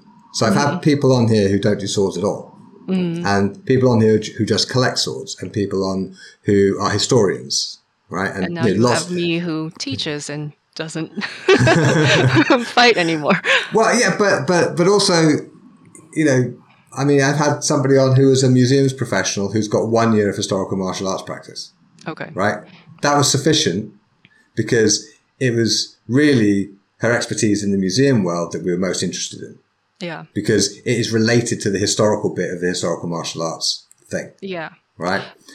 Um, but it, it does it does mean that okay, there are there are thousands and thousands of people doing historical martial arts, Yeah. right? And hundreds of those are women, I think. Yeah. Rather than that, you know, Right, right. we so still if you have a actually have a fair representation, you may have like ten percent women, not fifty-one percent. Right. But in my yeah, and in when I ran my school, um, we had about forty percent women most of the time, Yeah, and I do know at least one club that has about fifty percent women. So we're representative of that club. right. Yeah, and we're not, But- you know, we're not fifty percent, but we're a significant percentage higher Right. women and gender minorities than than other clubs. But then, you know, people will say, well, okay, you haven't invited this person on yet, and you haven't invited this other person on yet. And they could go, well, actually, this middle aged white dude is a more logical choice for a historical martial arts podcast because massive, you know, 20 years of historical martial arts training or whatever. Yeah, Whereas this woman is less like, but then again, my point is not to offer a fair and open playing field for mm-hmm. my guests to compete on because my guests aren't competing with each other, right. right? It's just, it's just, I get to talk to pe- whoever I want to because it's my show and I can invite anyone I like. And Yeah. some say yes and some say no, Yeah. right? and Um, I absolutely think that um, it's a great way to um, gain additional perspectives and to have interesting conversations. And so, um, and nobody has yet said to me, I mean, and I, I, do have students and listeners who know me well enough to actually be able to say this if they thought it. Mm-hmm. Um, Guy, you really shouldn't have had her on. She wasn't up to it. That has never happened yet. That's good, right? right? And so, you should definitely, and this is where um, I think um, affirmative action, if you will, must be done really carefully because you are highlighting someone of a minority. You need to highlight the ones that are really strong and would be a good model. You don't want to yeah. highlight somebody who is weak and then that'll just perpetuate the stereotype like, oh, see, that's the affirmative action candidate and they were weak. You don't want that. Right. Yeah. Um, I think weak and strong are maybe not the best adjectives to use here. But mm. um, but like should we say like very qualified or yeah, quali- qualified, interesting, relevant. Sure. Um, yeah, not yeah. not like a physical strength and right. weakness analogy. Yeah. Although there have been women on the show who could certainly deadlift more than I can. So. Excellent. Um, okay, so is that sufficient for women's tournaments? Oh, I think that's like more than sufficient. you can feel okay. free to cut out any of that that you wanted to. No, honestly, long is good, and you know, people are driving a long distance. Maybe they're driving from Reno to Las Vegas, right? And we're going to get them maybe a quarter of the a way quarter there. of the way there, yeah. Yeah. yeah, okay. Um, shall I ask you my last question? Okay. Um, okay, so what haven't you, what's the best um, that you haven't acted on? You know, I've been talking about um, doing a YouTube channel for my HEMA for Life content where okay, I sorry, share. Just, just tell us about. I, I oh, actually yeah. had it in one of the questions. Um, what is HEMA for Life? Tell us about HEMA for Life. I forgot to ask it earlier. That's okay. That's okay. Um, yeah. So in general, right? Like, um, HEMA is aging as a sport. Yeah. It's um, becoming more sophisticated as well, with a new generation arising that is building on the foundation of knowledge that old guys like my husband have had to acquire firsthand. Um, the level of competition is rising. The level of scholarship is also rising. What happens in tournaments actually starting to look like what happens in manuals uh, a lot of times, right? And okay. all of that requires our athletes to be kind of the total package. So back in the aughts, you could win tournaments just by being brawny. Um, now you have to be mentally fit, both intellectually, like knowing when to use which martial techniques um, in the moment, and psychologically, like being in control of your thoughts and emotions so that you don't have a mental breakdown and throw away all the hard work that you did in your training. And furthermore, as HEMA kind of ages as a sport, we want our athletes to be able to age gracefully in the sport. Mm-hmm. We don't want people to burn out or injure out in their 20s and 30s. We want them to continue to enjoy HEMA into their 50s, 60s, and 70s and beyond. And that requires a sudden, um, certain flexibility and resilience. So that's why the Noble Science Academy has launched our HEMA for Life program. HEMA for Life is an ongoing series of workshops focused on longevity in our HEMA, HEMA practice.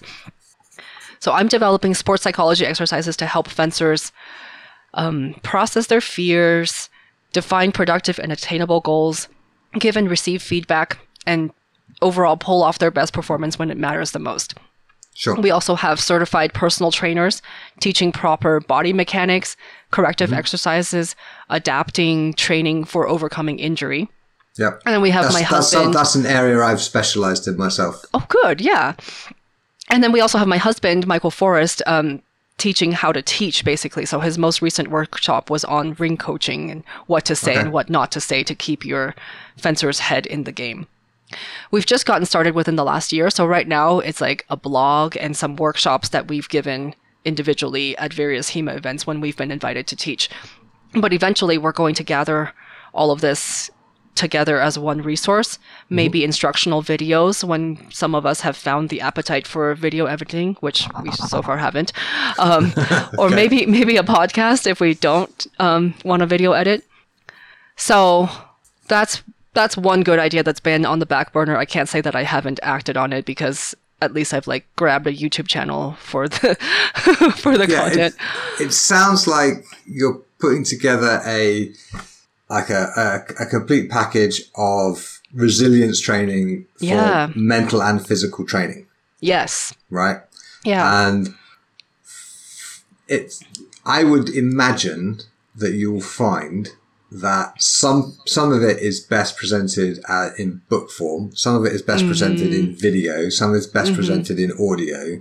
yes. Um, I wouldn't I wouldn't fixate on a particular medium at any at any time. That's a that's a good point. Yeah, like I Um, actually think that my psychology exercises can be like a guided journal or something. Right. And as you, particularly sort of psychological factors are often particularly good over audio because Yeah. having a person explain it to you, Yeah, like as so in a podcast or whatever. Yeah, like, um, you know, I have online courses. Mm-hmm. Um, I have the podcast. I'm not using the podcast for teaching purposes, really. Mm-hmm. Um, but like my last course was how to teach, and it is mostly That was a good one. Yeah, that was a Oh, really you've, good you've one. seen it? Yeah. Oh, oh, good. You liked it. Excellent. Yeah. Well, that's nice. I never quite know what to say when people say things like that. It always surprises me that anyone's ever looked at it. Well, I mean, you should never assume that people like know what you're talking about, right? But but yes, I I've looked into it and, and I Oh. liked it. Oh, good. Um, and yeah, and some stuff is like best in book form. Like, you know, I find presenting research into the treatises when it comes to, okay, Fiore says this in Italian. This is what I think it is in English. This is what I think mm-hmm. that actually means. This is how we do it. Mm-hmm. All of that up to the point where you're showing the movement is best in text because then people can see the details Yeah. right? And they can match this word in English up with this word in Italian and Yeah. see how you're getting from one to the other, and they can take their time over it. Yep. So if I Like a read that, slideshow, maybe. or, a book, I mean, if, Yeah. so if, if I read that aloud, the language is coming at the pace of speech, but sometimes you want to go a lot slower, and sometimes Mm-hmm. Yes. you can go a lot faster. And then for the actual motion, and this is how I think this is done in practice, video is best. Yeah. So I these days I'm I'm putting links to videos in most of my books. Oh, good. Right, for that reason. So we have that so we're not like nailed down to one specific medium. Yeah. Right. Any any aspect of what um, we're doing has has its own ideal medium. Yeah, I think interactive ebooks would be really great for that. You can like um, embed a video into your book. Oh, well, I have done that. But the way I do it is rather than um, embed the video file itself, because firstly, it makes for an enormous ebook. Yeah, Secondly, right. most ebook readers don't play it, or if they play it, it's black and white and it just doesn't work. Interesting. Um, and um, it's very difficult to update it or change it. yeah, that's true. Right. So what I do is I have I use what's called a pretty link, which is like a, a redirectable link that goes via my website. Mm-hmm. And then I have a QR code for that link and it routes to a video that's on my Vimeo account. So somebody can point their smartphone at the page and the QR code will take them straight to the video. Yeah. Yeah. And that way, like, let's say my interpretation changes or I, or I reshoot a bunch of material, I can update the video without having to change the printed book or the ebook. Right. Right. Um, so yeah, it's very, very handy. And, you know, eventually we'll get to the point where you can reasonably embed videos in, in ebooks, but you'll still never be able to do it in print, I think. Yeah. Yeah. No, I don't think so. Um, okay. So, so the idea, for the idea you haven't acted on yet, are we going with the I've got bringing- nothing because bringing- I've started no. acting on everything I've no, thought no, no, no. Well, that's that's fine. And actually, a, a common thread with the people who, should we say, come to my attention and get invited onto the show, tends to be they have acted on a bunch of stuff, which is how Yeah. they came to my attention. So, Right. um, okay, so but, maybe bringing your Hema for Life program from your local club and making it more generally available. Yeah. Okay. I think everyone would benefit. Okay. Excellent. All right. My last question, which most people know is coming. Somebody gives you a million dollars or imaginary amount of money, big or small as you like, to spend improving historical martial arts worldwide. How would you spend it? Okay. So I'm I'm understanding that this is not not a million dollars in an actual like finite resource, but I get to It, it, it's it's Or- it's It's just a way of saying a gigantic wad of cash. A stupid load of money.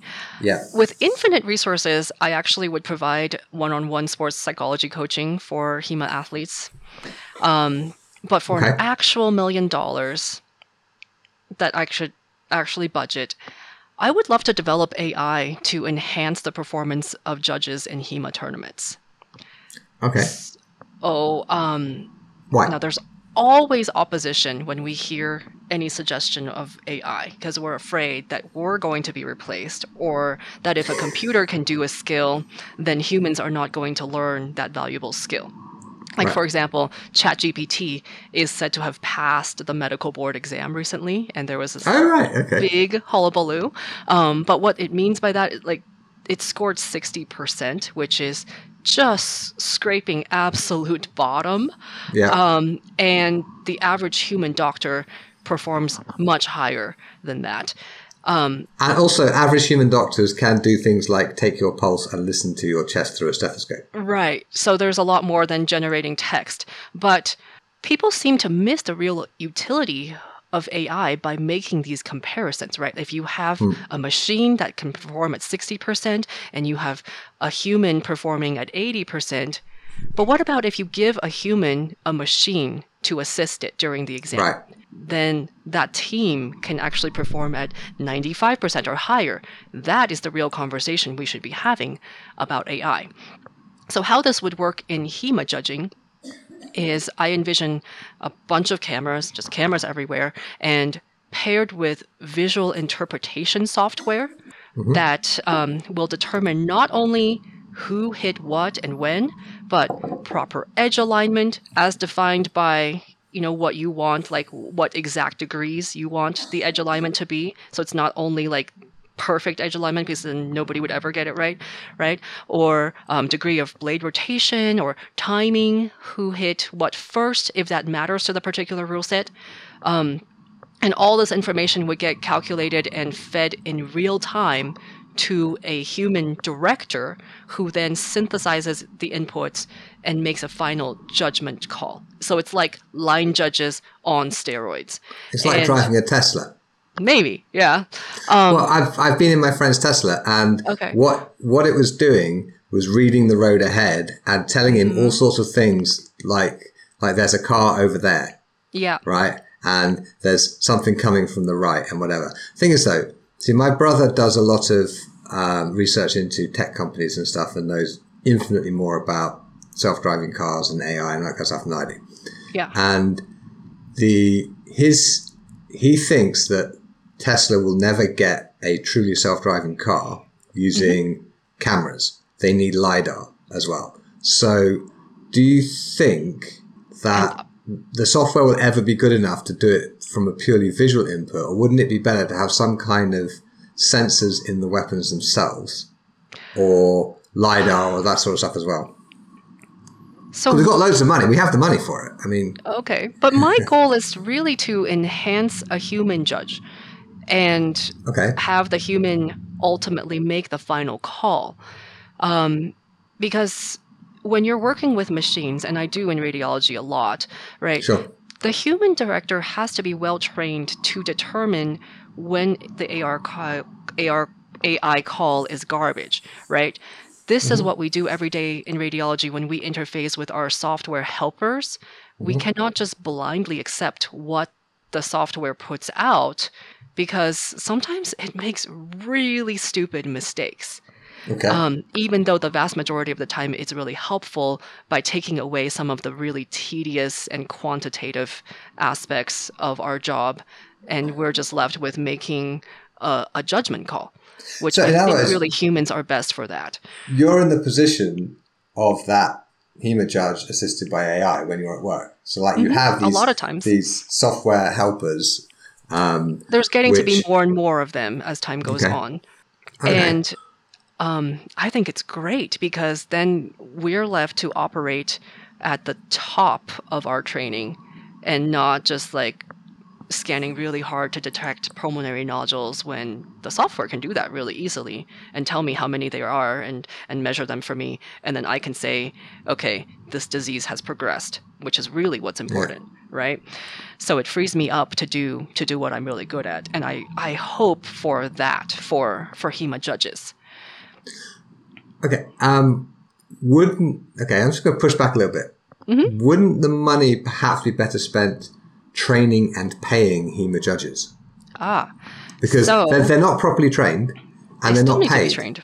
They, yeah, they, they, still need to be trained. And, and they, I agree they need to be cha- um, to be paid. So that but how many HEMA judges are there and how many tournaments are there? So file that under like obscene amount of money that that isn't even achievable in HEMA right now, as really? opposed to an actual million dollars, right? So the problem is HEMA judging is currently done poorly on average, right? Yeah. There are a few notable exceptions. And just as an aside, if we become aware of them, those judges are invited to come judge at Battleborn and they are paid a professional wage. But right now, a HEMA judge is great if they can get like 60% of the calls correct, right? But if they can be enhanced to like 80, 90%, then they would really deserve to be paid professionally at all tournaments. So I'm potentially creating jobs. Sure, but um, okay, just just thinking about how much it would cost for the cameras, and so you would need to have a camera set up, at least four cameras, probably more, right? That's probably well, the kind of quality cameras we're talking about, that's a couple of thousand dollars. Okay. Right. Plus, uh, maybe you can have software that runs on a regular laptop, and maybe you need a special computer. I don't know.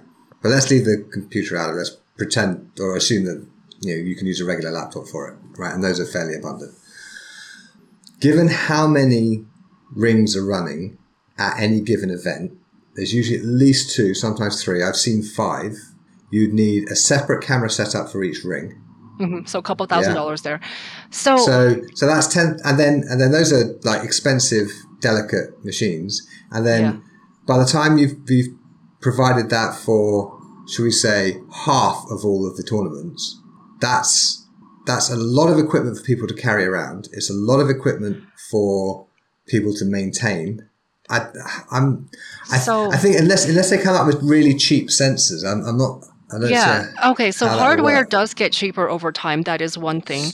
I will say too that um, by making that cost comparison, we mm-hmm. are undervaluing the cost of of humans because we think that we can get humans for free at most. Well, at the moment we do, which is which is too bad, um, because I think that if you were to take a human and actually give them the appropriate training and then that's like you know counting their years of experience and all of mm-hmm. their expertise. We're not appropriately valuing their expertise if we think that a $2000 camera setup is less expensive than that. Um, sure. Okay. But hang on.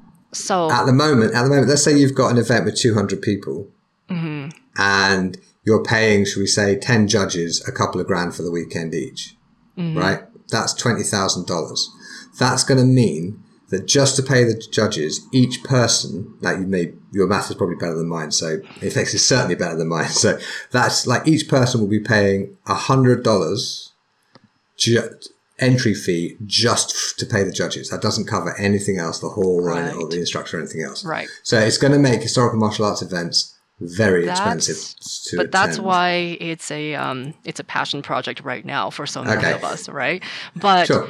i think that um, you know the the investment in the software is a one time investment that we we just sure. it really good and um i really like a lot of people are going to disagree with me but i think that judging is worth doing well and is sure. it's it deserves to be paid well if you do it well um, and there are many reasons for bad judging which um, many of which just relate to limitations of human perception and training that can, many of which can just be overcome by AI, right? So like the untrained human eye and the brain doesn't process visual stimuli fast enough to make accurate judgments in mm-hmm. a you know a setting where people are just beating the crap out of each other, right? Yeah. Um, like I've seen beginning line judges who consistently called points for the wrong fencer right, sure. is the basic task for a line judge, and that's that's assuming that every weapon is just a baseball bat and not touching on edge alignment Yeah. or sufficient contact or anything like that, right? Just say who hit what, and they're doing it wrong every time. Yeah. And like I know that I I've had to sub as a line judge um, under very dire situations, and even though I know way more HEMA than a layperson, and I was doing the very best I could, I was just making people mad left and right, right? Right. And then also humans have physical limits. We need to eat. We need to use the bathroom. We need to rest. We need to mentally gear up for the fight that we're going to be fighting in next. So we can't be doing it all the time up to that point. Um, we have to try to not be biased towards our teammates and all that. And AI would just even all that out and and make it much more consistent, right? And then also the the knowledge set that you um, that you need to impart on a human, you can just like input into an AI. So like we have to know the weapon and the movements to expect in a particular weapon to be good at judging that weapon, right? Right. Like in radiology, I have this saying: you only see what you look for, and you only look for what you know. So that's why even an excellent rapier fencer doesn't do as well judging longsword and vice Sure. versa. Right? Yeah, they don't, they don't recognize the pattern of what happens before the blow struck. Mm-hmm. Yeah. and so that's why it can be really hard to come up with enough judges at um, at tournaments most time, right? And then you also have to know the rule set. You um, you know we've had good experienced judges make bad calls in tournaments because they weren't familiar with that particular rule set. So that's Sure. where AI would really shine because you can just you can just input the rule set and it would be particularly adept at switching between rule sets and then we can even have randomized tournaments where we're pulling at the last minute what rule set we're using right ai would Yeah. be great at that a human would be Terrible. Uh, unimaginably terrible at that Yeah, So- here's a here's a thought for you. They they did something similar with sport fencing in the 60s and 70s, right, where they electrified it, which basically took all of the guesswork about out of did that hit actually land. but And in so a very all- rudimentary fashion right well, but it's a much because you have to like you have I have like a physical conductivity Yeah, but but the the um, it's it's very straightforward. The rules of those particular weapons were such that the elect- saber was the last one to be electrified because it's by far the most complicated. But Okay. foil and foil and epee, dead easy. There has to be a certain amount of pressure on the tip, and in foil, it has to hit the right bit of the target. So you have a lame jacket which has like electrical conductivity and the rest of the your, your, your mask and sleeves and whatnot don't have that on. So if it hits off target, it will register that it's hit, but it will um, register it as off target. And the floor also, you have these kind of metallic pieces where if the point hits the floor, it registers as hitting the floor. okay Right. Um, so it's a very elegant and sophisticated way to do it. And it completely destroyed the art of fencing as I see it because it, it turned everything from you have to make this so that a human judge can see it to you have to make it so that an electrical circuit has been completed. It, Right. it radically, I mean, I'm not saying it made it worse. I'm saying it, well, from my perspective, obviously, it, it made it into a mm-hmm. horror show that I had wanted no part of. But as a sport, it's arguably a lot better because it's a lot more, what's the well word? here's my question Objective. yeah it's more objective But- for sure here's my question for you though mm-hmm. Yeah. How much say does the human judge have in overriding or kind of synthesizing what information the electrical circuit tells them? My okay, it's been a long time since I was involved in any kind of sport fencing thing, maybe coming up for 30 years now. Okay. But back then, it was the case that the director or the president of the bout um, had basically absolute authority to do pretty much whatever they liked. I mean, if if you're fencing um, and one light comes up, that's a hit. No one argues, right? If two lights come up, then there's interpretation to happen. Now with epee, you don't need that because if one light comes up, uh, basically the rule in epee is you have to hit anywhere on the body or head, uh, or arms or limbs, basically anywhere on the person, Yeah. um, and you have to do it two tenths of a second before they hit you. And Okay. so if they hit at the same time, both lights go off and both fences get a point. if I hit two tenths of a second before you, my light goes off, I get a point. Your light will not go off because my Because light was was on for two tenths of a second before that. Right. Yeah. And again, the floor is the floor is electrified so that if you hit the floor, it doesn't register. Okay. So, so in epee, basically, the president is there to make sure no one breaks the rules or does something dangerous that they're not allowed to do. That's basically it, and to make sure the equipment's working properly. And and the the president's job is really just to tell tell yeah to, yeah tell the fences when to go, tell them when to stop, right, and announce the score, right. So that's With not what foil- I'm hoping for. yeah, with foil, there's a lot more to it because there's the right of way thing. So hmm. if if one light goes off, then that's clear. If two lights go off, then the president has to decide who had priority. So if I was attacking you and you did a clear parry and riposted and hit me, and while you're riposting, I angulate around and I hit you as well, that's your parry riposte takes precedence over my continuation of the attack, for instance. Okay. Right? So in foil, the president has to interpret what they've seen to a much greater degree. Okay. Same and is do true you of find that Saber it as works well. better? How do you mean? Like having. So my idea is that um, that you just have better data being fed to Mm-hmm. a human who ultimately interprets what happened and um, and makes the And, final and that's call, that's right? that's pretty much And- what so that's pretty much what the electrification does for sport fencing. It makes it makes it very clear who hit who where and when. Okay. And so why is that bad? Um, it's not necessarily bad, but because of the way the rules were applied and interpreted, all sorts of things changed to the point that what wins you Olympic glory now would certainly get you killed if the swords were sharp. Okay. So Right? Which is my objection because I want fencing to be a representation of a real sword fight with sharp swords, but that is not what the sport of fencing has now become. It used to be that, okay. But it's no longer that. So and, they and electrification is what what caused that. I see. Okay. So I think that what happened was they didn't modify the rules to continue to encourage good fencing in light of how it was, They tried.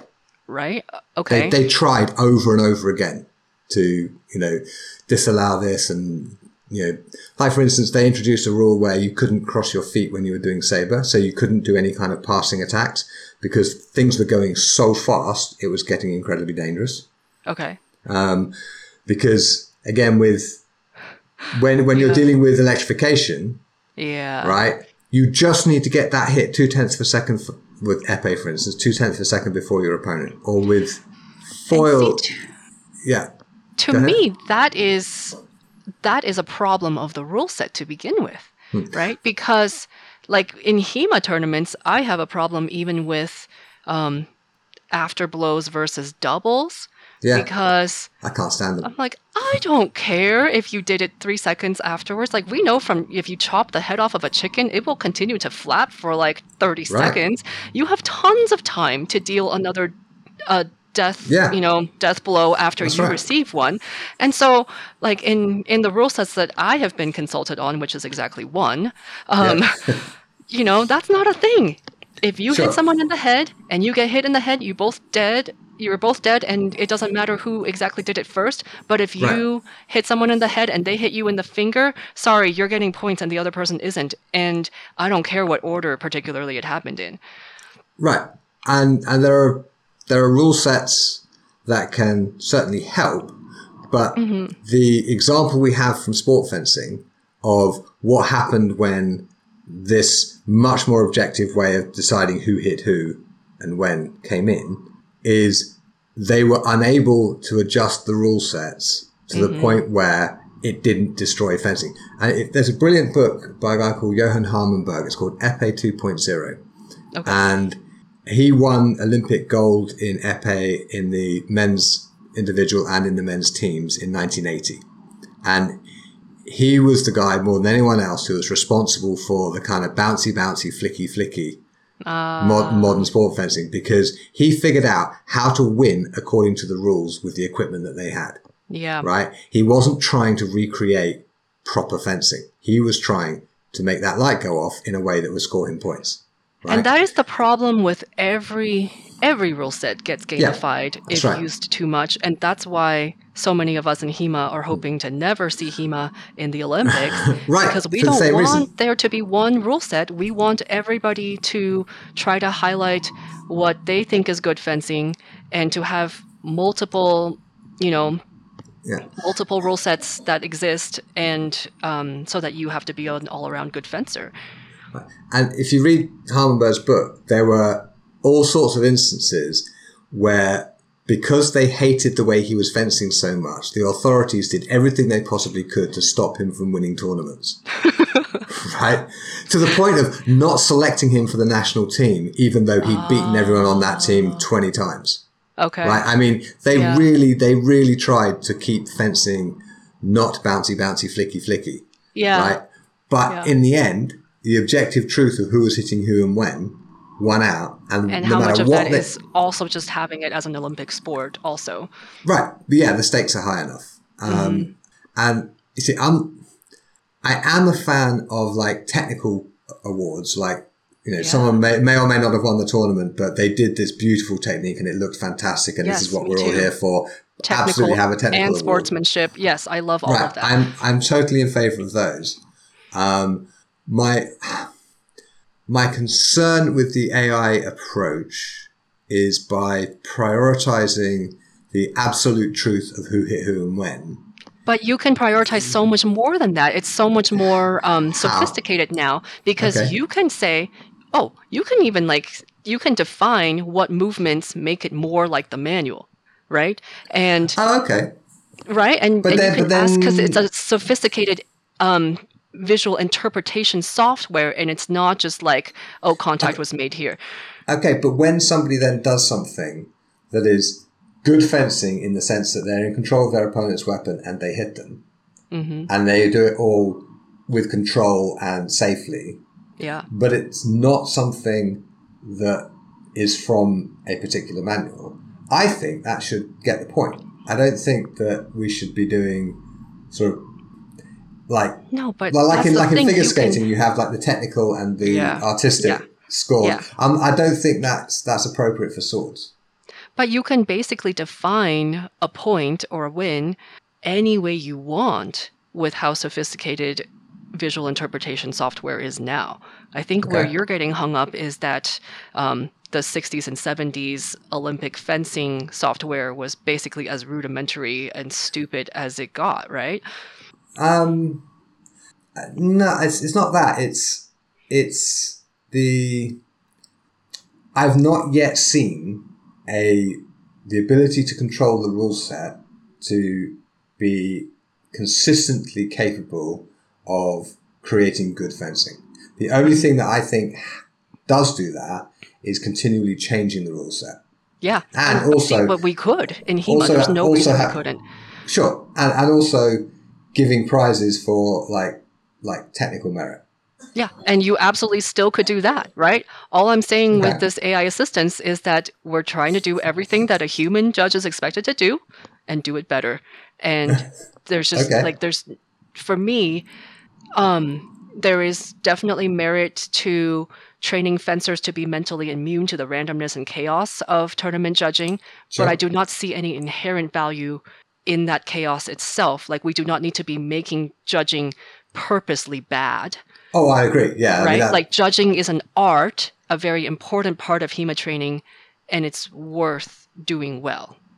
Oh, absolutely. And I think, like, back when I was doing sport fencing in the 80s, we were trained from the very beginning how to judge and how to preside. So, how Mm-hmm. to look for the fight. So, but like the equivalent of a line judge or a ring ring Yeah, judge, the one who basically says who hit who. yeah, And the president is the one who says what actually happened and analyzes that information and decides what has just occurred. yeah, And we had we had these we, we were you know, we practiced doing it, and I do that for my students too. So you have Yeah.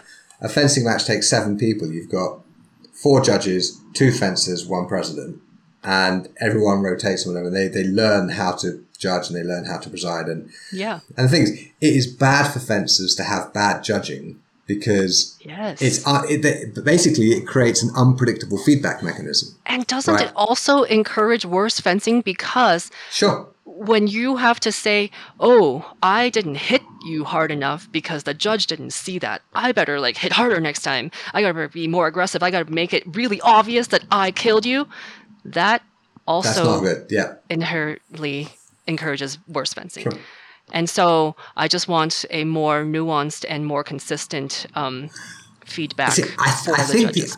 I think the only way to find out what the effect will actually be is to give you the money and let you build. yeah, I guess we gotta like the see what's in there, right? Brilliant. Well, thank you so much for joining me today, Marie. It's been lovely to meet you. Thank you so much. This has been a blast. Thanks for listening. I hope you enjoyed my conversation with Marie. You can find the episode show notes at swordschool.com forward slash podcast, where you'll find transcriptions, photos, videos, and links for this episode. While you are there, you can sign up for my mailing list and I'll send you a free copy of my Sword Person's Care package. This includes four ebooks and access to several of my online courses. And remember, go to swordpeople.com to join the only troll-free online community for sword people.